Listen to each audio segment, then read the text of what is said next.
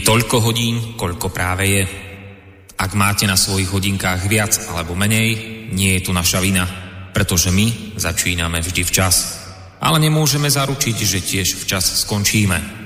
Začína sa totiž hodina vlka.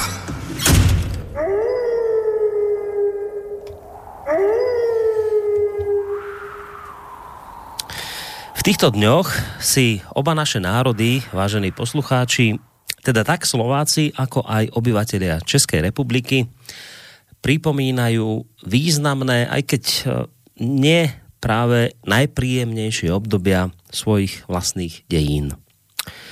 Samozrejme, treba dodať, že kým na Slovensku sa dodnes názory na toto obdobie rôznia, v Českej republike naopak panuje občianská všeobecná zhoda na tom, že išlo o strašnú ranu, možno jednu z najťažších, akú táto krajina vo svojich dejinách utrpela. Práve dnes je totiž tomu presne 80 rokov od vtedy, ako do českých krajín vtrhol nemecký nacistický Wehrmacht a fakticky ich pričlenil do nemeckej nacistickej ríše. Stalo sa tak 15. marca roku 1939. V noci zo 14. na 15. marca sa v Berlíne stretol prezident Emil Hácha v sprievode ministra zahraničných vecí Františka Chvalkovského s nemeckým rížským kancelárom Adolfom Hitlerom a veliteľom vzdušných síl Luftwaffe Hermanom Göringom. Hitler zastrašovaním a vyhrážkami nútil Háchu k okamžitému podpisu pripravovaného protokolu. Háchovi oznámil, že o 6 ráno jednotky Wehrmachtu začnú okupovať české krajiny a Luftwaffe bude bombardovať Prahu. Zrútený a ťažko chorý Hácha nad ránom protokol podpísal a vydal rozkaz generálovi Janovi Sirovému, aby armáda, neklad, armáda nekládla odpor a nechala sa odzbrojiť. Poďme si vypočuť pár slov Emila Háchu. Občany, pokládám za svou povinnost v této vážné chvíli připomenout vám některé skutečnosti. Když pan Beneš tak žalostně politicky selhal, byl jsem na sklonku roku 1938 zvolen řádně podle ústavy třetím prezidentem. Český národ stal tu všemi opuštěn Anglii a sovětským Ruskem zraz. Tento stav zavinila politika doktora Beneše, který vždy stavil zájmy demokraticko-židovského kapitalismu před potřeby naší národní budoucnosti. Když nakonec naše země byly ohroženy Polskem a Slovensko se prohlásilo samostatný. Rozhodl jsem se naše země rádnými spojenci opuštěné dát pod ochranu Velkoněmecké říše. Se stalo v dohodě a v souhlasu se zákonou českou vládou. V priebehu dňa, teda spomínaného 15. marca, bolo územie Čiech a Moravy plne obsadené nacistickým Nemeckom. O deň na to vydal Adolf Hitler na Pražskom hrade výnos o zriadení protektorátu Čechy a Morava na okupovanom českom území. Štatút protektorátu bol vymedzeným bol vymedzený a bol vypracovaný bez akejkoľvek účasti českej strany. Toto obdobie, ktoré neskôr poznačila aj tzv. Heidrichiáda, patrí bez pochyby medzi najťažšie rány českého národa. Ale ja som spomínal, že tieto pohnuté časy začiatku druhej svetovej vojny nemali zásadný vplyv na obyvateľov, len na obyvateľov Českej republiky, ale aj na život Slovákov. Totižto práve deň pred tým, ako nacistické okupačné vojska obsadili české krajiny, práve deň predtým bol vyhlásený samostatný slovenský štát, ktorý vznikol na troskách Československej republiky ako priamy dôsledok zhoršujúcej sa medzinárodnej politickej situácie a hrubého nátlaku hitlerovského Nemecka.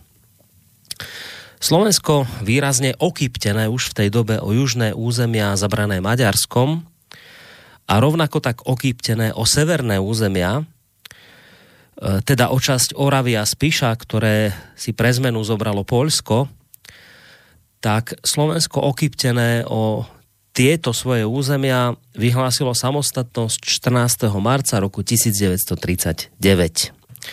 Predseda autonómnej slovenskej krajiny Jozef Tiso bol deň predtým pozvaný do Berlína, kde mu bolo na stretnutí s Adolfom Hitlerom a ministrom zahraničných vecí Joachimom Ribbentropom oznámené nezvratné rozhodnutie obsadiť v najbližších hodinách Čechy a Moravu, pričom Slovensko malo o svojom osude na rozdiel od Čechov rozhodnúť samo.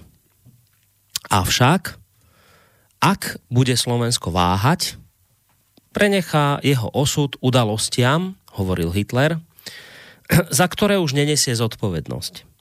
V takom prípade bolo očakávané, že by si Slovensko rozdelili Maďari, Poliaci a Nemci. Jozef Tiso, Tiso nátlaku nacistov odolal, odmietol v Nemecku prekročiť svoje právomoci a realizovať vyhlásenie samostatnosti ako neústavný krok.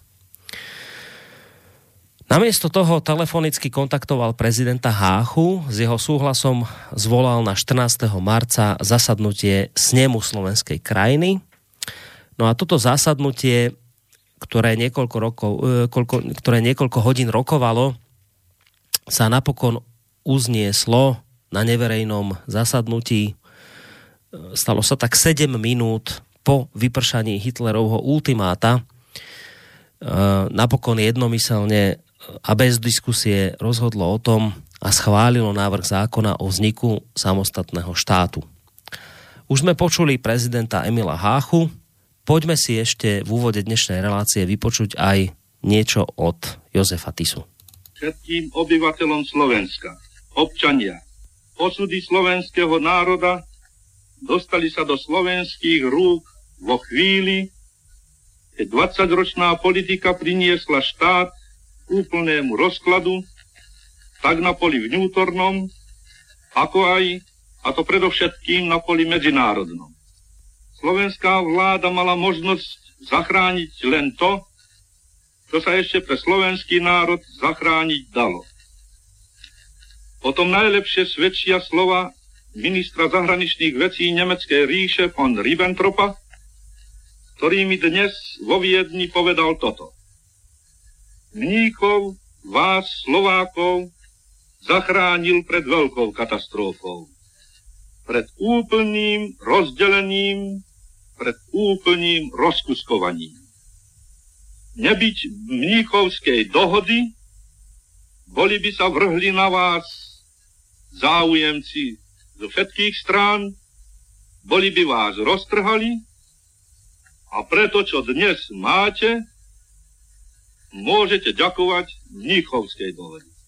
Zodpovednosť za to padá predovšetkým na tých politikov, ktorí za posledných 20 rokov rozhodovali bez, na, bez našej účasti a vôle o našom osude. Tak sme sa stali obetou nespravodlivosti. Veľmoci rozhodli. Nič sa nedá robiť, iba skloniť hlavu a pracovať.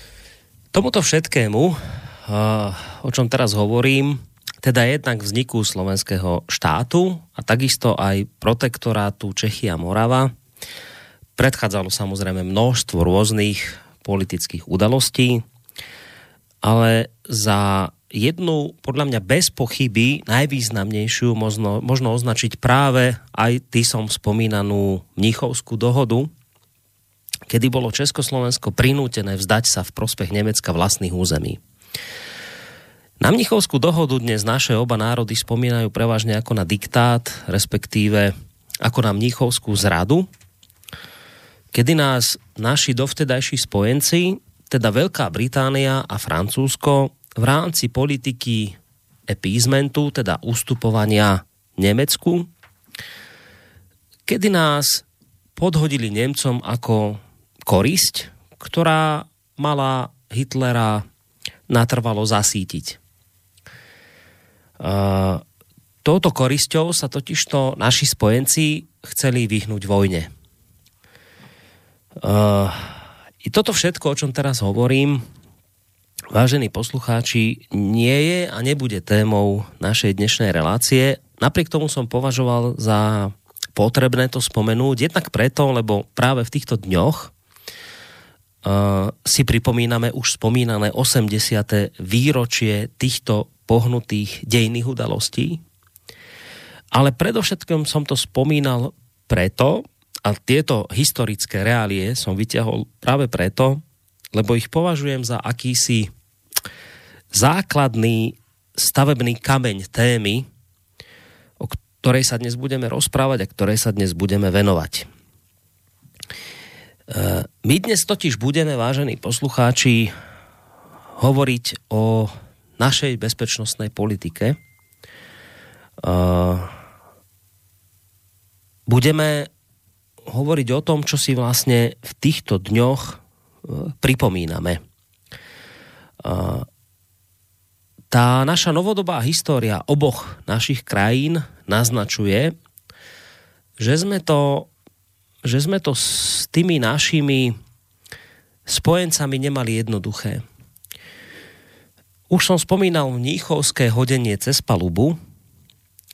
Treba k tomu ešte pridať udalosť, ku ktorej došlo niekoľko rokov neskôr a ktorá opäť súvisela s našimi spojencami.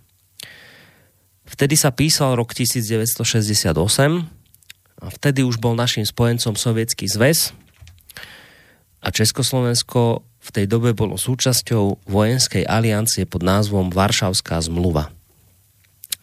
Naši vtedajší spojenci nás nehodili cez palubu ako pred druhou svetovou vojnou, ale v roku 68 nás rovno vojensky obsadili a hovorili, že sa tak deje v záujme nášho vlastného dobra.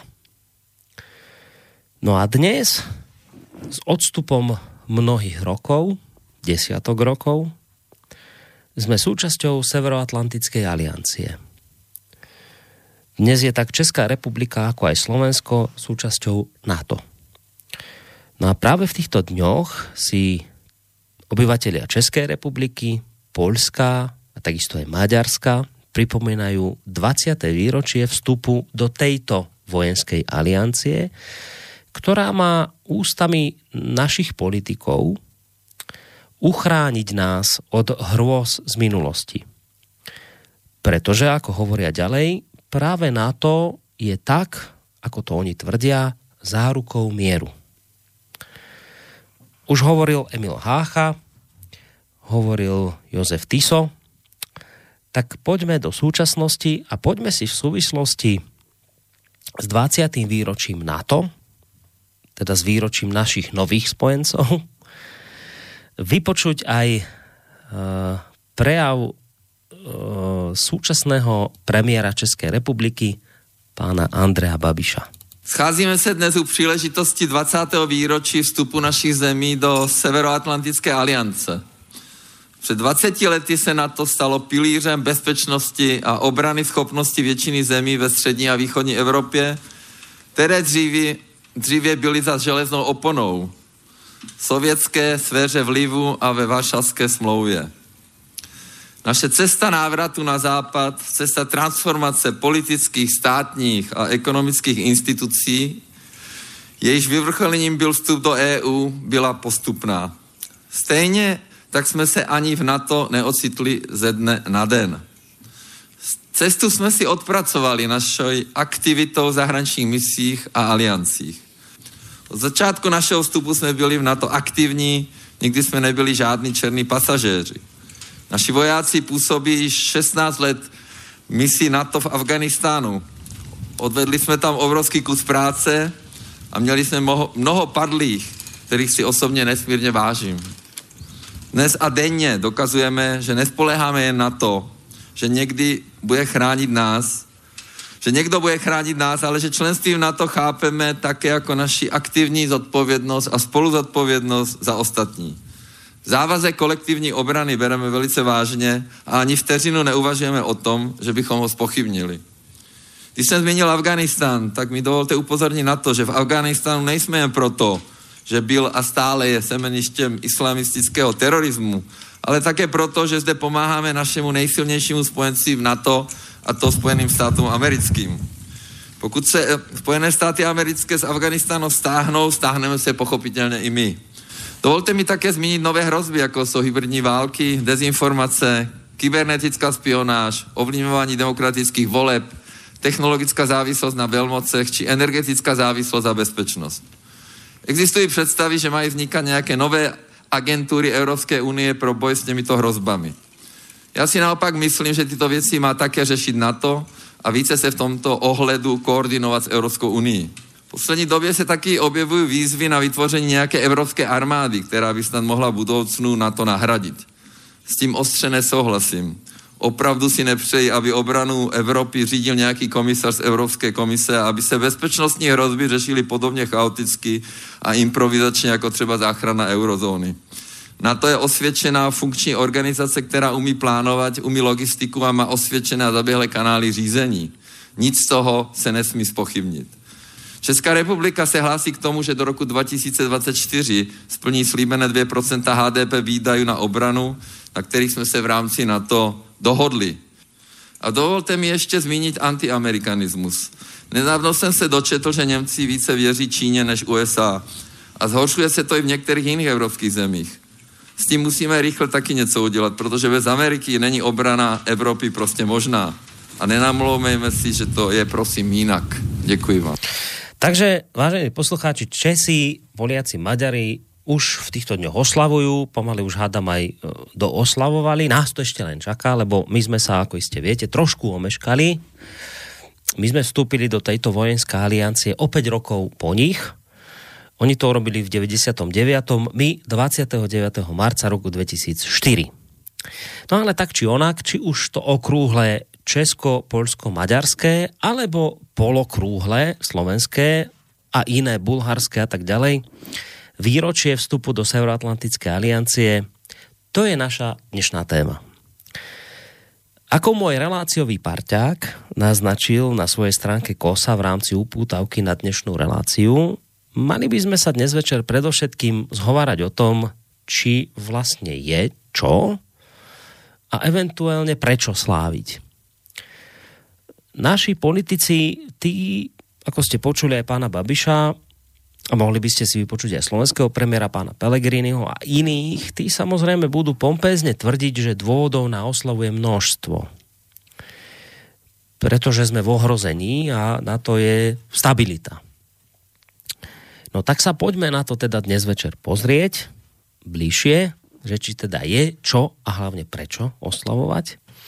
No a verím, že sa do tejto našej dnešnej diskusie zapojíte aj vy, milí poslucháči, ale skôr ako vám poviem všetky tie kontaktné údaje, ako sa môžete zapojiť, tak dovolte, aby som najskôr privítal toho môjho spomínaného parťáka, ktorý doteraz iste netrpezlivo čaká, kým mu udelím slovo. Samozrejme, nie je ním nikto iný, ani nemôže byť. To je môj stabilný parťák v týchto relácií. Vočko z portálu Kosa alebo Vokovo bloguje. Tak Vočko, príjemný dobrý večer ti prajem.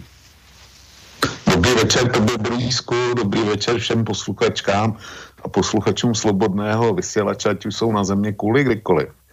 A tvůj parťák čekal naprosto trpělivě a se zájmem, co, co pustíš, co vymyslíš na začátek. A já si to vždycky užívám tohle. Takže ne, netrpělivě, trpělivě. Čekal. No, tak si trpělivě vyčkal, tak ještě trpělivě chvíli, chvíľku čekej pretože ešte chcem povedať poslucháčom, že ak budú mať chuť sa do našej dnešnej diskusie zapojiť, tak samozrejme je tu niekoľko možností. Ideálna maily studiozavináč slobodnyvysielac.sk Takisto sme radi, keď aj nám zatelefonujete na číslo 048 381 0101 alebo keď budete reagovať cez našu internetovú stránku kliknutím na zelené tlačítko otázka do štúdia. Téma teda znie 20, respektíve 15 rokov v NATO.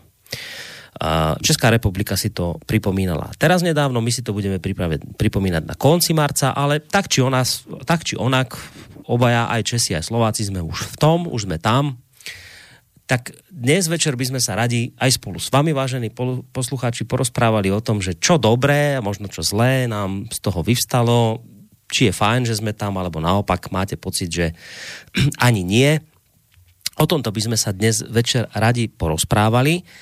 Ja samozrejme, a to už smerujem k tebe, Vočko, touto otázkou, ja samozrejme nechcem zmeniť tému nášho dnešného večera, ani to neurobím, ale predsa len uh, bolo by podľa mňa veľkou chybou, keby sme v rámci našej diskusie o NATO opomenuli to, čím som vôbec ten svoj úvod začínal. Uh, lebo ako som povedal, považujem to za akýsi základný kameň našej dnešnej diskusie a to je vlastne uh, to, čo sa udialo práve dnes pred 80 rokmi. Ja ako Slovák som si to dovolil označiť za jednu možno z najväčších katastrof českého národa. Tak uh, celkom by ma zaujímal teba, tvoj názor, teba, teda ako, ako občana tejto krajiny, že či to, čo sa stalo pred 80 rokmi, naozaj je jednou možno z najväčších rán, ktoré ste za tú svoju históriu utržili. A vôbec ako sa zkrátka ty na toto obdobie pozeráš? Týmto by som rád začal dnešnú debatu. Borisku, e, k tomuhle výročí, toto prostě dneska, 15. E, březen 39 nešlo, nešlo minout. To, to nešlo ani ani ve srovnání, nebo respektive ve vztahu k NATO, protože v mnoha a mnoha materiálech nebo, nebo projevech, které byly proneseny eh, v souvislosti eh, s 15. březnem nebo s výročím NATO, bylo konstatováno, že NATO je přesně ta organizace, která nás chrání před opakováním 15. března 39. Jestli to je nebo, nebo není pravda, k tomu se určitě ještě dostaneme, ale říkám, nešlo to minout, už z tohohle důvodu. Hmm. A teďko k té tvý otázce. Já jsem kdysi chtěl studovat historii, to je, když jsem končil devátou třídu a tak dále, tak jsem si myslel, že, že jako skončím jednou jako historik. A ve 12 letech jsem měl přečtený od eh, všech šest svazků palackého ději, kromě jiného. Tím se nechlubím, to je prostě konstatování. Mě historie vždycky bavila. A teďko proč to říkám? Říkám to proto, že když se podívám na zpátek, na celý dějiny prostě toho národa, který kdysi přišel od někud z východu, z těch, těch e, východních stepí a močálů sem do střední Evropy, to znamená pra Slováci a pra Češi, eh, když dopochodovali do našich končin, tak eh, z historických událostí, které jsou zaznamenané, tak já mám čtyři data, který považuji za naprosto tragický z hlediska českého národa. Tím prvním datem je 1270 rok 1278, rok svatýho Rufa, což je bitva na Moravském poli, která kdyby byla dopadla opačně, s opačným výsledkem, tak eh, jak si Český království asi sehrálo úplně jinou dějinou roli, než eh, jak si eh, se stalo potom. A Evropa by se vyvíjela jinak, protože Habsburkové jako rod, který určoval evropský dějiny, by byl asi e, zmizel. To je jedna věc. Druhá věc je rok, e, je Bílá hora. To je další výročí, kdy prostě česká samostatnost skončila, skončila na 300 let. Já se k tomuhle, e, k Bílé hoře ještě jednou vrátím, e, zatím si nechám slo, nech, eh, prostě vrátím se konkrétně mm-hmm. s jedním konkrétním faktem, mm-hmm. ale eh, nech, nebudu zatím, zatím to otvírat. No a e, mezi tím byly Lipany, což mi někteří čtenáři rozporovali, ale já Lipany beru, beru jako velkou tragédii, protože e, zkrátka bylo to upevnění, upevnění feudalismu v Čechách naprosto jasný a, a e, potvrzení majetkový loupeže, která se, mezi, e, která se za dobu husických válek stala. Prostě pro mě osobně to je tragédie, jak, jakkoliv s tím někteří mý čtenáři nesouhlasili. No a čtvrtý datum, který e, beru jako naprosto tragický, je 15. březen 1939. A když mám tyhle eh, data porovnat, tak 15. březen mi z toho vychází úplně nejhůř.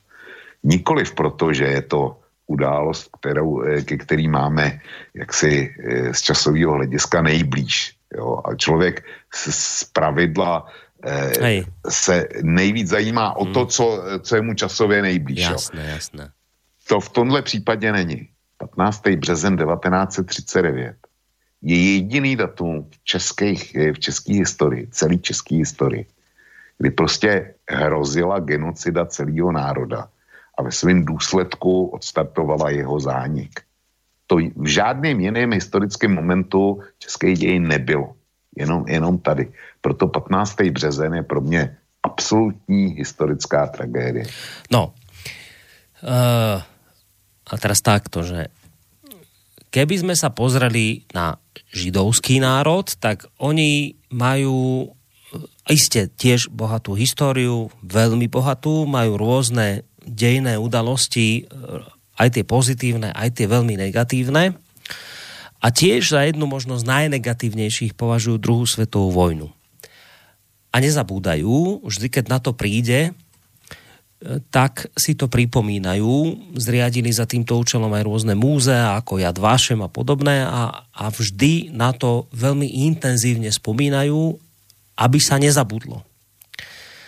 Um, a práve preto sa teraz chcem spýtať, že ak je to naozaj tak, že v Českej republike možno to, čo sa udialo pred 80 rokmi, považovať za jednu z najvážnejších vecí, Uh, máš pocit, že si to pripomínate podobne vážne, tak ako povedzme tí Židia, uh, že naozaj ste si dali teraz záležať na tom, aby ste túto vec, túto hroznú dejnú udalosť, ktorá sa vám udiala pred 80 rokmi, aby ste o tom dali vedieť aj vašej, vašej mládeži, aby na to nezabúdala, lebo je to tak dôležité, že o tom treba informovať. Tak chcem sa ťa vážne spýtať, lebo neviem, ja sa, ja, ja sa priznám, nesledoval som v tomto smere vaše média, tak neviem, naozaj sa to pýtam, fakt sa to pýtam.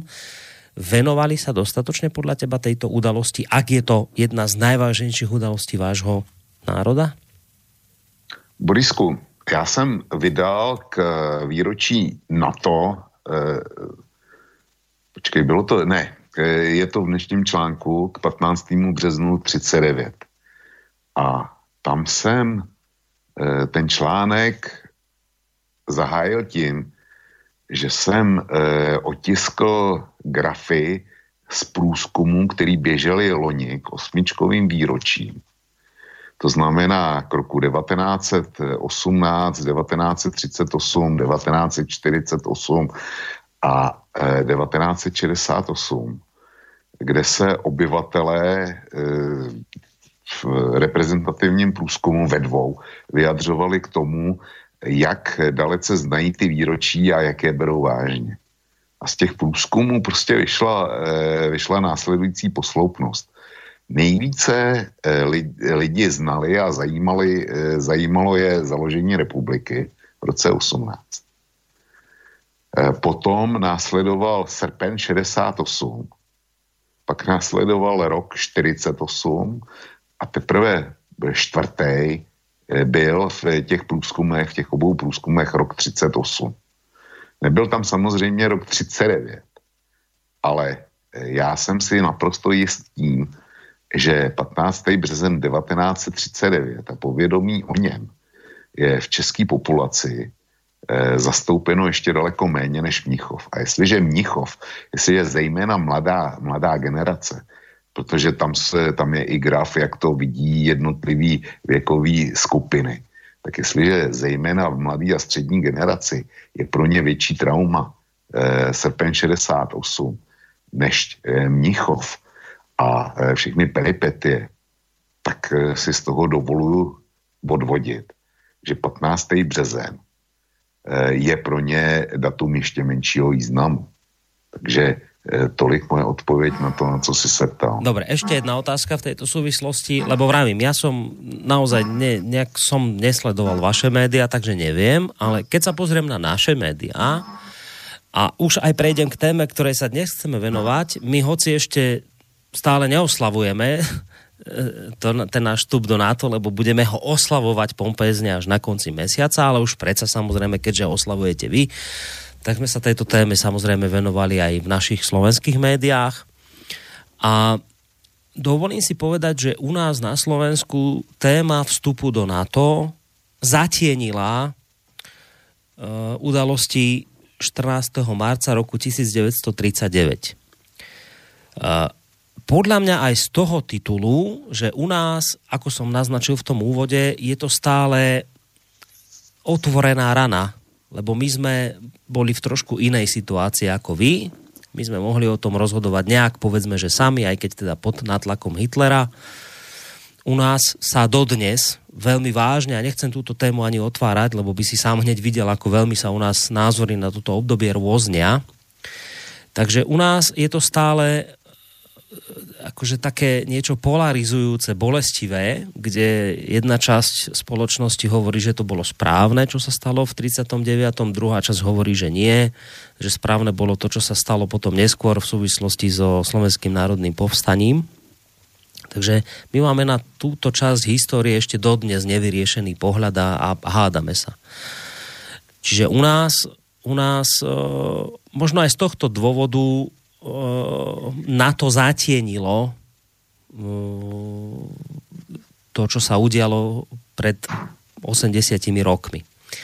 No, tak chcem vedieť, že ako to bolo u vás. A pýtam sa to preto, lebo u vás mám pocit, že vy nie ste v tej situácii ako my na Slovensku, vy nie ste v tomto ohľade rozhádaní, vy v tomto smere ste jednotní v tom, že všetci viete v Českej republike, že to, čo prišlo s e, protektorátom Čechy a Morava, bolo zlé. Predpokladám, že nenájdem u vás e, človeka, ktorý by povedal, že to bolo fajn, že to bolo v obdobie, ktoré vášmu národu prospelo. Tak práve preto sa pýtam, že či aj u vás to dopadlo podobne ako u nás na Slovensku, že výročie vstupu do NATO zatienilo túto udalosť.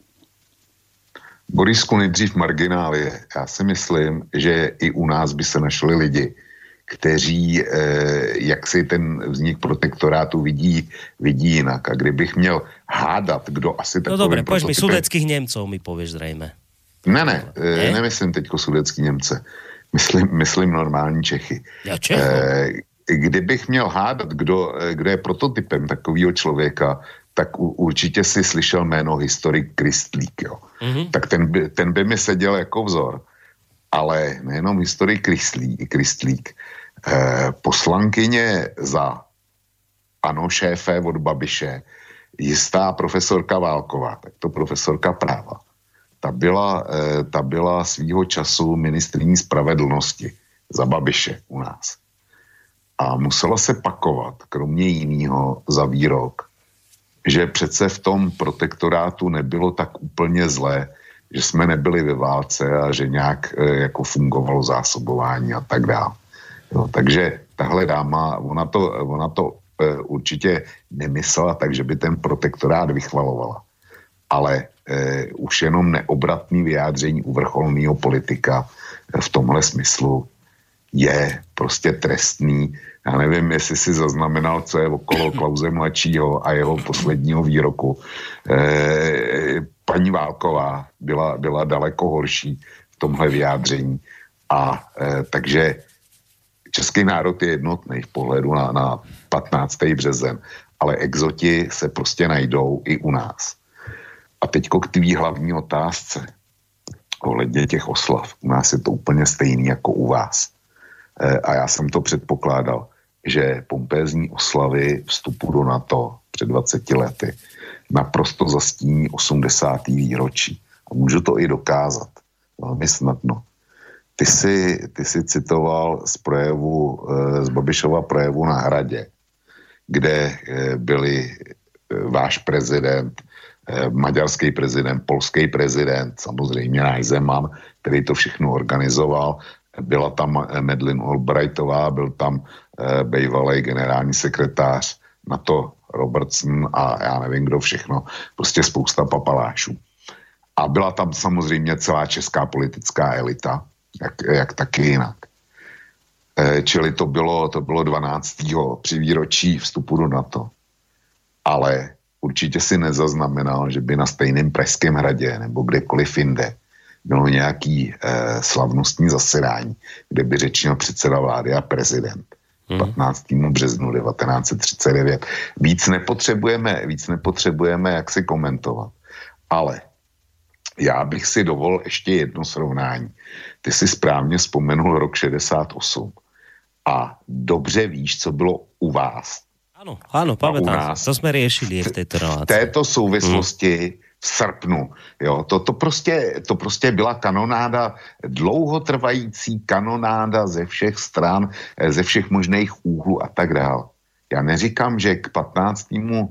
Eh, březnu nebylo nic, že česká televize to pominula, eh, nebo že nedala, nedala vůbec nic a dejme tomu noviny a, a sdělovací prostředky. Ale ve srovnání, ve srovnání s tím, co se dělo loni v srpnu, tak je to, je to neporovnatelně méně. Je to daleko slabší. Je to prostě jenom odvar. Zřejmě teda Eh, v souladu s tím, co jsem říkal o, o průzkumech kosmičkovému výročí. Obrovská dějiná tragédie hmm. našich obou národů se, se podle nich odehrála v roce 68 a, a v tom 39. to bylo něco, no prostě bylo, no, ale to Hitler, to nikoli v Němci, pozor, to, to Hitler. No. No, no toto mi vysvetlí, však mne, vieš, mne sa ľahko pýta, ale odpovede asi oveľa zložitejšia, možno pre teba nie. Ja som zámerne hovoril aj o, o, o Izraeli ako o krajine, ktorá naozaj si, iste ona si vytrpela za druhé svetové obrovsky, ale nie len ona, však aj Rusi zomreli, aj, aj Slováci, aj Česi, ale oni si to pripomínajú. Boli rôzne potom udalosti, ktoré takisto boli dôležité, ale že na toto dbajú oni, oni si špeciálne dávajú záležať na tom, aby toto generácia nezabudla. No a čím to je? Ako to je možné, že my tu máme tak dobre, teraz nás Slovako vynechám, lebo naozaj my to máme trošku iné ako vy. My, my, my fakt na toto obdobie sa pozeráme čas národa ako na fajn vec, ktorá sa udiala vyhlásením samoštátneho štátu. Časť je nahnevaná, dobre, dajme nás bokom. Ale ale veď vy, Česi, na, na rozdiel od pár exotov, máte v tomto smere jasno, veď ste zažili hroznú vec. Ja som to spomínal, Heidrichiádu. Každý vie, čo to bolo. Keď, keď bol atentát na Heidricha, tak sa začalo prenasledovanie, vraždenie ľudí, popravy na dennom poriadku. Ako to je možné? Čo sa nám, čo sa nám a vám stalo, že sme túto extrémne dôležitú udalosť o ktorej treba hovoriť, keď na to príde, tak majú byť toho plné médiá, majú o tom hovoriť politici, majú o tom hovoriť ľudia, ktorí majú silný spoločenský vplyv. Čo sa nám to stalo, že na toto jednoducho nejak tak ako pozabudneme, tak iste nejak ČT24 niečo vydá k tomu nejaký súhrn historický, nejaký, asi sa historici k tomu vyjadria, ale v porovnaní s tým 68. to je nič a v porovnaní s oslavami na to deto nič. Tak tá moja otázka znie, že čo sa nám to stalo, že my si proste najvýznamnejšie udalosti, najhroznejšie obdobia nášho vlastného národa a vášho vlastného národa proste nepripomíname a zatienia to nejaké novodobejšie veci, ktorých význam nie je tak dôležitý, nie, ja netvrdím, že nie je dôležitý, ale nie je tak dôležitý ako to, čo sa stalo pred 80 rokmi. Čo sa nám to stalo, že jednoducho toto vypúšťame a pripomíname si menej dôležité veci a tie oveľa viacej nejakým spôsobom reflektujeme. Čím toto je?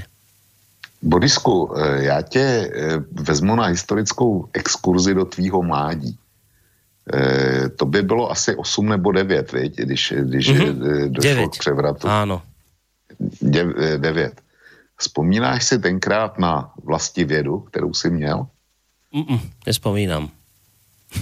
No to je škoda. No, ale... To je škoda, protože když jsi se vrátil jo, do, do, do, do toho věku devíti let, osmi, devíti let, kdy jsi chodil do druhé, třetí třídy a vrátil jsi se do hodin vědy, tak se vsadím, že by, si, že by si tam našel kapitolu, která se věnovala výchovu, která se věnovala 15. březnu 39 a protektorátu a vzniku slovenského eh, štátu hmm. A našel bys tam kapitolu o slovenském národním povstání. Já tím chci říct, že do 17. 17. listopadu 1989 si to oba naše národy, tyhle, tyhle data, v, souvis, v souvislostech, který já mám za naprosto správný a korektní a pravdivý, tak si to, tak si to připomínali. Neříkám, že tak jako Izraelci, ale připomínali, eh, připomínali si to a zejména teda u nás na české straně to bylo o tom, že, že eh, nikdo nepochyboval a nezamlčoval informaci. Šlo opravdu o osudovou hodinku, kdy nám hrozilo vyhlazení českému živu. Jo? E, to prostě, to byla součást vzdělávacího cyklu a více nebo méně dobře jsme to věděli všichni. Ten předěl a ten postoj, o kterém ty mluvíš, ten e, začal až po listopadu, od okamžiku, kdy se začaly přepisovat dějiny. A já netvrdím, že to bylo hned, hned v roce 90 nebo 93, nebo tak nějak. Ne. To začalo, to začalo až eh, daleko později. Někdy okolo vstupu do NATO, nebo potom, když jsme se stali členy aliance.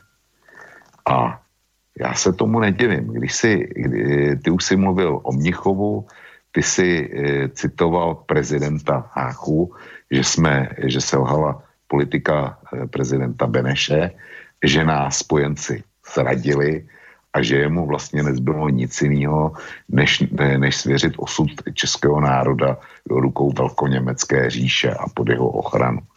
To si citoval. E, prezident Hácha byl nešťastný muž a zaslouží si nikoli v opovržení, ale daleko spíše obdiv, protože on v tom eh, Berlíně byl vystaven obrovskému tlaku, tlaku zacházeli s ním jako s kusem hadru, kdy ho Hitler nechal, nechal zcela záměrně čekat. Pak na něj řval, dokonce jsou svědectví, že ho honil okolo stolu, když mu odmítl podepsat eh, to připojení k říši. Nakonec dostal infarkt a eh, po, eh, po infarktu eh, byl k podpisu už, už beznadějně dotlačený. Takže eh, prezident Hácha si odsouzení nezaslouží. Mimochodem, on to komentoval tak, že nezáleží na jeho pověsti, ale na osudu národa. Jo. A myslel si, že, že zmírní německý tlak, což se mu ale nemohlo povést. Takže, takže eh, jak si tohle jsme věděli a to je, to je záležitost, která e, v dějinách je. A prezident Hácha měl pravdu, když říkal, velmoci nás zradili. Který velmoci nás zradili? No zradila nás především Francie, ale na brutální nátlak Velké Británie. A teď se vrátím k té bílý, k Bílý hoře. E, Velká Británie, nebo respektive Anglie, zasáhla jenom maloučko a párkrát do naší historie. A e, zasáhla třikrát, v podstatě třikrát. Při Bílý hoře, respektive při její přípravě, e, potom při vzniku e, Československa a potom, e, potom v Mnichově. Ve dvou případech to bylo naprosto fatální. Mnichov a Bílá hora. Proč Bílá hora? Protože českým králem v té, v té době byl zvolen Friedrich Falacký českými stavy. A nebyl zvolen, protože by to, byl, by to byla nějaká úžasná persona nebo, nebo eh, vojevůdce nebo cokoliv e, jinýho úžasného. A byl zvolen především proto, že to byl zeď e, anglického, tehdejšího anglického panovníka Jindřicha VIII Čeští stavové protestančtí doufali v to, že Jindřich VIII a protestantská Anglie eh, jim zkrátka pomůže v boji proti, v boji proti eh, Ferdinandovi II. Habsburskému a eh, Habsburkům jako takovým. A samozřejmě, že se tak jako v období Mnichova v Anglii a jim vládci hořce zklamali. Hmm Čili to je, to je málo známá historická peripetie, ale je platná. Jo. E, rok 1918 vznik republiky, tak ten, ten zase ten byl o, o kladný britský ingerenci, což je bez debaty. ale Británie tím nesledovala to, aby eh, vás dostala z područí Maďarů a nastartovala slovenský národ a jeho, jeho eh, znovu skříšení a dejme tomu českou touhu po samostatnosti. Ne, ona si sledovala tehdy svoje vlastní cíle, což bylo zejména oslabení, oslabení Německa a e, vyřízení Rakouska-Uherska jo, v, v koneční fázi. Takže tohle, to je takový ten klasický britský kalkul. Kam tímhle historickým širokým obloukem mířím? No prostě mířím k tomu, že jestliže mluvíš o 15. březnu, jestliže mluvíš o Mnichovu, tak e, máš co dočinění, e, vem si hierarchii v NATO. Jasně největším, největším mm, silákem nebo tím ústředním sloupem jsou Spojené státy. To je bez hmm. debaty. Nechme teďko Spojený státy. Já bych mohl mluvit o, o jejich roli e, při Měchovu. E, to jsem, napsal jsem o tom velký článek e, loni k výročí Měchova. O roli Spojených států kdy jsem věděl o velmi neblahý roli jejich tehdejšího velvyslance v Londýně eh, Josepa Kennedyho, což byl otec eh, eh, Kennedy, Johna, eh, Johna Kennedyho, amerického prezidenta a jeho dvou bratrů senátorů. Tak ten se hrál velmi ne, neblahou roli. Ale s obrovským překvapením eh, jsem se dostal k materiálům, který popisovali roli prezidenta Roosevelta eh, a jeho názory v době Míchova. A to jsem teda zíral. Eh, zájemci si to můžou najít v archivu Kosy, protože tam jsou, tam jsou pro, pro mě do té doby naprosto neuvěřitelné věci a výroky. Ale nechme teď Spojený státy stranou. Když se podíváš na to, kdo jsou čísla dvě, tři, čtyři podle významu v, hierar- v hierarchii Eh, struktur Severoatlantické aliance, tak jsou to nepochybně jména Velká Británie, Francie, Německo. No a teď si to promítni do Mnichova, tyhle státy a promítni si do 15. března. Všechny tři tam najdeš. Hej. Jedno, jednoho jako agresora, dva jako ty, který nesplnili dvakrát za sebou svý daný závazky. O Mnichově už byla řeč, tam prostě ty, ty dva, který to podepsali s Německem, tak naprosto selhali. Ostatně v NATO je i další, dejme tomu číslo, číslo 6 nebo, nebo 7, což je Itálie, aby se to nepletlo.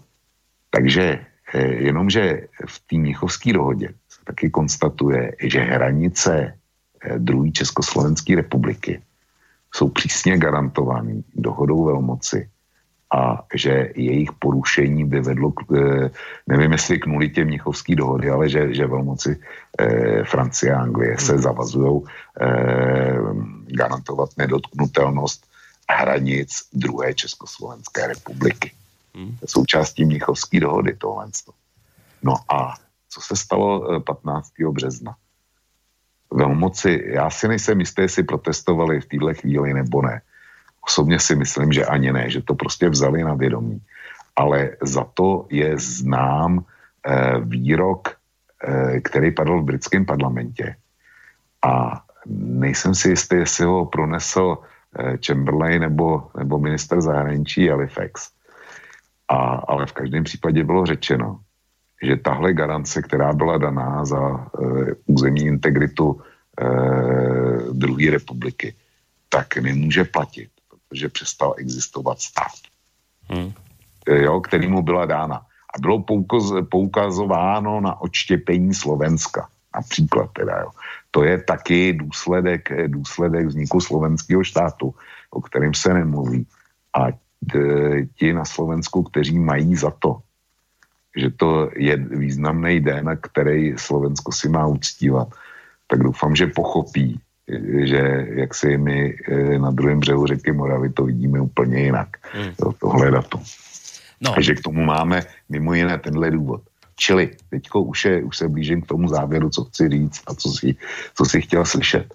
Jestliže by si, by si eh, dejme tomu, se velmi zabýval výročími, výročími typu eh, Mnichov a výročím typu obsazení a vznik protest, eh, obsazení Čecha Moravy a vznik prote, protektorátu, tak nutně musíš poukazovat na tu roli, kterou hmm. se hráli dnešní naši eh, spojenci, ke kterými musíme mít vždycky a za jakýchkoliv okolností solidaritu.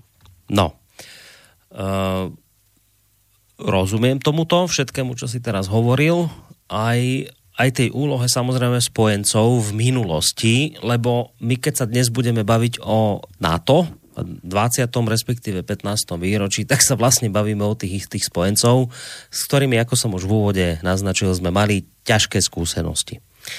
Um, takže je dobré, že si to spomenul, ale napriek tomu sa ešte, ešte spýtam takto, že my sme, a to je naozaj posledná otázka k tomuto a potom po pesničke pôjdeme už naozaj k NATO.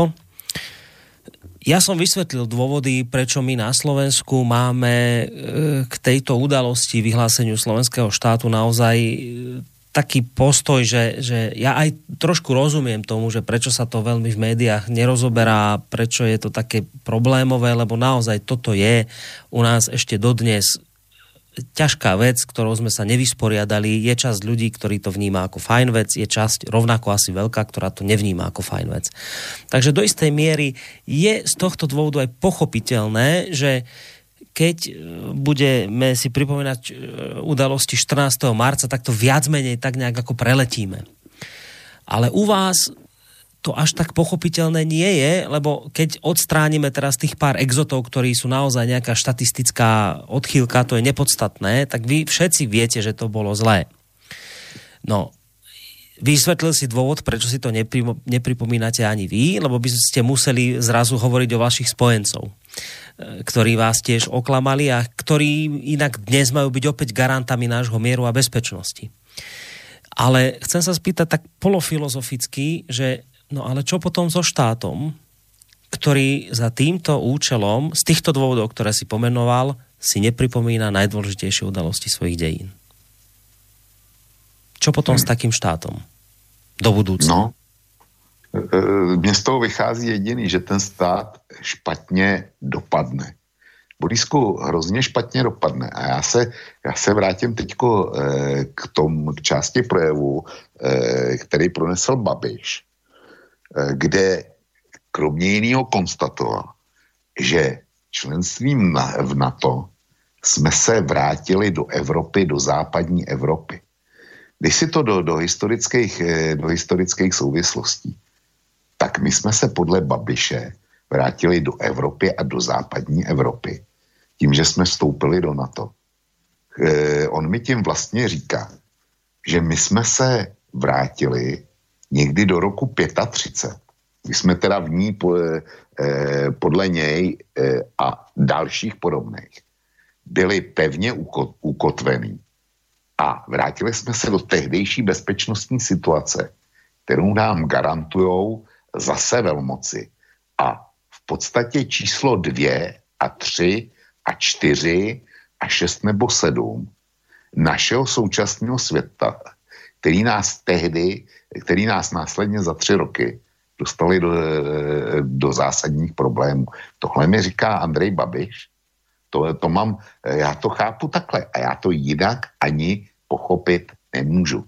Čili jestliže si mluvil o, o, státu, o rozdílu mezi státem Izrael a mezi Českou republikou, tak Izrael ví velmi dobře, proč si to, proč si to připomíná. E, Židi jako takový v různých částech světa zažili stovky, možná tisíce krvavých pogromů, malých, velkých, obrovských.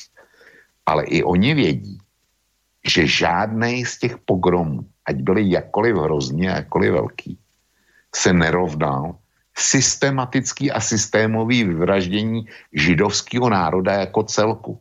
To, to bylo Hitlerovo novum a nová kvalita v vozovkách, která přišla až s, s druhou světovou válkou. Čili proto si to Židi připomínají. A my, jako, jako hlupáci, prostě si to připomínat odmítáme, protože by mnoho lidí muselo začít spekulovat o e, vlastně tom, že jaká je záruka, že ti, kteří eh, odmítli splnit svoje závazky v roce 38 a 39, hmm. by je plnili dneska. To je jeden ukazatel. A druhý ukazatel, že dějiny českého národa jsou v podstatě eh, stabilním soubojem, nebo respektive jsou navázaný na žití v, ně, eh, v různých eh, stádích nebo v různých eh, způsobech soužití s Němci. Jo. To, jsou, to jsou český dějiny tohle. Vztah k Německu a vztah k Rakousku. A že by, že by jako někdo mohl taky začít uvažovat o tom, do jaký pozice jsme se dostali. A vlast, je nám vysvětlováno, že rok 38 a rok 39 nejsou Němci, pozor, ne Němci. To byl Hitler a nacisti. Jo? To, to, je, to je ten rozdíl. Ty dnešní Němci, ty jsou lepší.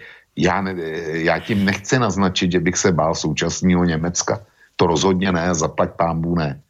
Ale rozhodně nepouštím ze zřetele, že tak jako eh, v roce 29 se nikdo, nikdo Německa nebál a v roce 36 už, už Německo bylo jas, jasný a, a představilo pro každýho, pro každýho vlastně agresora. A bylo to jenom sedm let. Za sedm let se z Německa, kterého se nikdo nebál, stal potenciální agresor. Tak za dalších sedm let to může, eh, pokud dojde k nějakému velkému dějnému zvratu, být znova. Jo, a tohle bychom měli mít na paměti, jenomže to se momentálně politicky naprosto nehodí do krámu. Hmm. Čili to je, ten, to je ten vlastní důvod. Áno, lebo nehodí sa to do krámu, lebo dnes oslavujeme s našimi spojencami, ktorí v minulosti sa zachovali tak, ako sa zachovali. A je to také politicky jo, ťažkopádne a, a, a, a zrazu by to ne, neboda ešte mohlo zatieniť to Rúsko, ktoré sme už dnes e, označili za najväčšieho nepriateľa. Veď nakoniec k tomu všetkému sa dostaneme, ale o čom bola táto vlastne úvodná, ani som nevedel, že to bude nakoniec hodinka, ale asi aj dobré, že bola. My sme sa vlastne v rámci tejto úvodnej hodinky dotkli toho, že e, sú proste nejaké významné dejné udalosti, ktoré sa viažú s tým, ktorým národom a je mimoriadne dôležité si dejné udalosti pripomínať, zvlášť ak tie dejné udalosti patria medzi najvýznamnejšie. Vlčko hovoril o tom, že to, čo sa stalo pred 80 rokmi, patrí smerom k Čechom podľa neho k štyrom najvážnejším veciam, ktoré sa tomuto národu udiali počas celej jeho histórie. V Českej republike, napriek tomu, že je to taká významná udalosť, e, nevenovali tomu ani média, ani politici, ani tie osobnosti zo spoločenského života takú, e, takú pozornosť, akú by si táto udalosť zasluhovala. A preto som dal tú otázku, že čo s národom, ktorý takto hazarduje, ktorý si takto nepripomína najvýznamnejšie udalosti svojich dejín, čo s národom, ktorý si viacej bude všímať a ctiť to, čo je aktuálne, nejaké 20. výročie na to, médiá budú toho plné, politici budú mať plné ústa reči na to, čo s takýmito národmi. A v tom sme samozrejme aj my, Slováci, my to máme trošku komplikovanejšie z toho dôvodu, o ktorom som tu dnes hovoril, že u nás to bolo trochu iné, dodnes e, sú na to rôzne názory, ale následovcovou pesničkou nechcem nič propagovať. Nebude to propagácia režimu ani nič podobné, bude to skôr ako taká odvolávka na to, že hoci nám niektoré veci môžu byť z minulosti nepríjemné, teraz hovorím špeciálne o nás Slovákov, o Slovákoch, nemali by sme sa tváriť, že to neexistuje, nemali by sme o tom nehovoriť a je hroznou chybou, keď túto významnú udalosť prekrie niečo ako 20. respektíve 15. výročie v našom prípade NATO. Keď to, čo nemáme vyriešené, zahádžeme niečím iným, menej dôležitým, je to chyba. Opakujem, nič touto pesničkou nepripomínam, nič touto pesničkou nepropagujem, ak niečo o ňou chcem pripomenúť, tak je len to, aby sme si historické udalosti, či už boli ťažké alebo ľahké, významné alebo nevýznamné, aby sme si ich skrátka pripomínali a rozprávali sa o nich.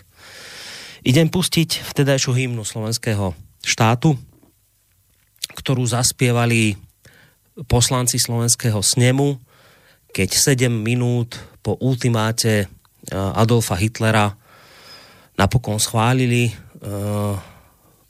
prvý slovenský štát. Slováci, ešte naša Slovenská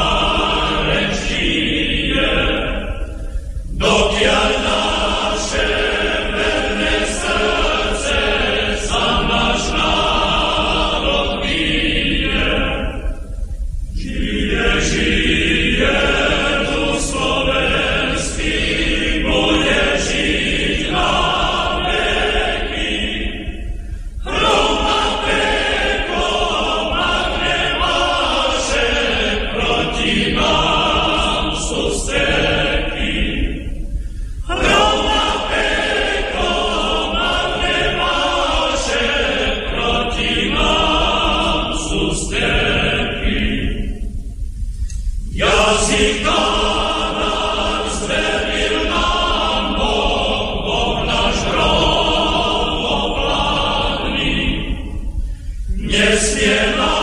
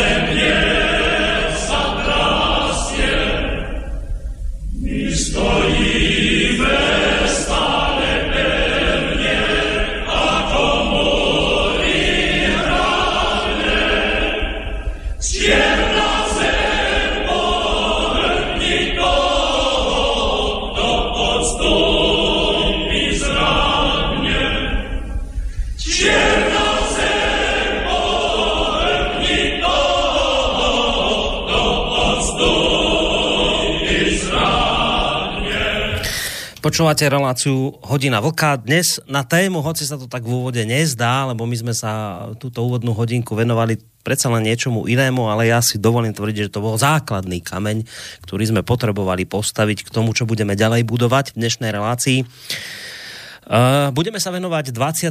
respektíve 15. výročiu uh, ktoré už sme strávili v Severoatlantickej aliancie, Česká, aliancii Česká republika Maďari, Poliaci 20 rokov. My si onedlho budeme 15. výročie pripomínať, my sme išli 5 rokov po nich. Uh, lebo si spomínate na to, že lebo mečiarizmus, takže my sme sa potom neskôr vlastne dostali. No a budeme sa baviť o tom, že čo nám to vlastne dalo, čo nám to vzalo, uh, či to bolo dobré alebo zlé, však na to konec budeme hľadať konec koncov odpovede. Ale skôr ako tak urobíme, pripomeniem dve veci. Jednak, jednak uh, tú technickú vec, že ak budete mať nejaké otázky, mail studiozavinačslobodnyvysielac.sk telefon 048 381 0101 alebo, alebo môžete písať cez našu internetovú stránku, keď si kliknete na zelené tlačítko otázka do štúdia. Prečítam teraz hneď mail od Standu, lebo sa to vlastne ešte podľa všetkého týka toho, o čom sme hovorili a keďže už prejdeme potom k NATO, tak by sme sa k tomuto mailu nevracali. Dobrý deň, Český rozhlas, eh, jednotka Rádiožurnál dnes eh, od 5. asi ráno vysielal historickú rekonštrukciu minútu po minúte obsadzenia zbytku Česko-Slovenskej republiky.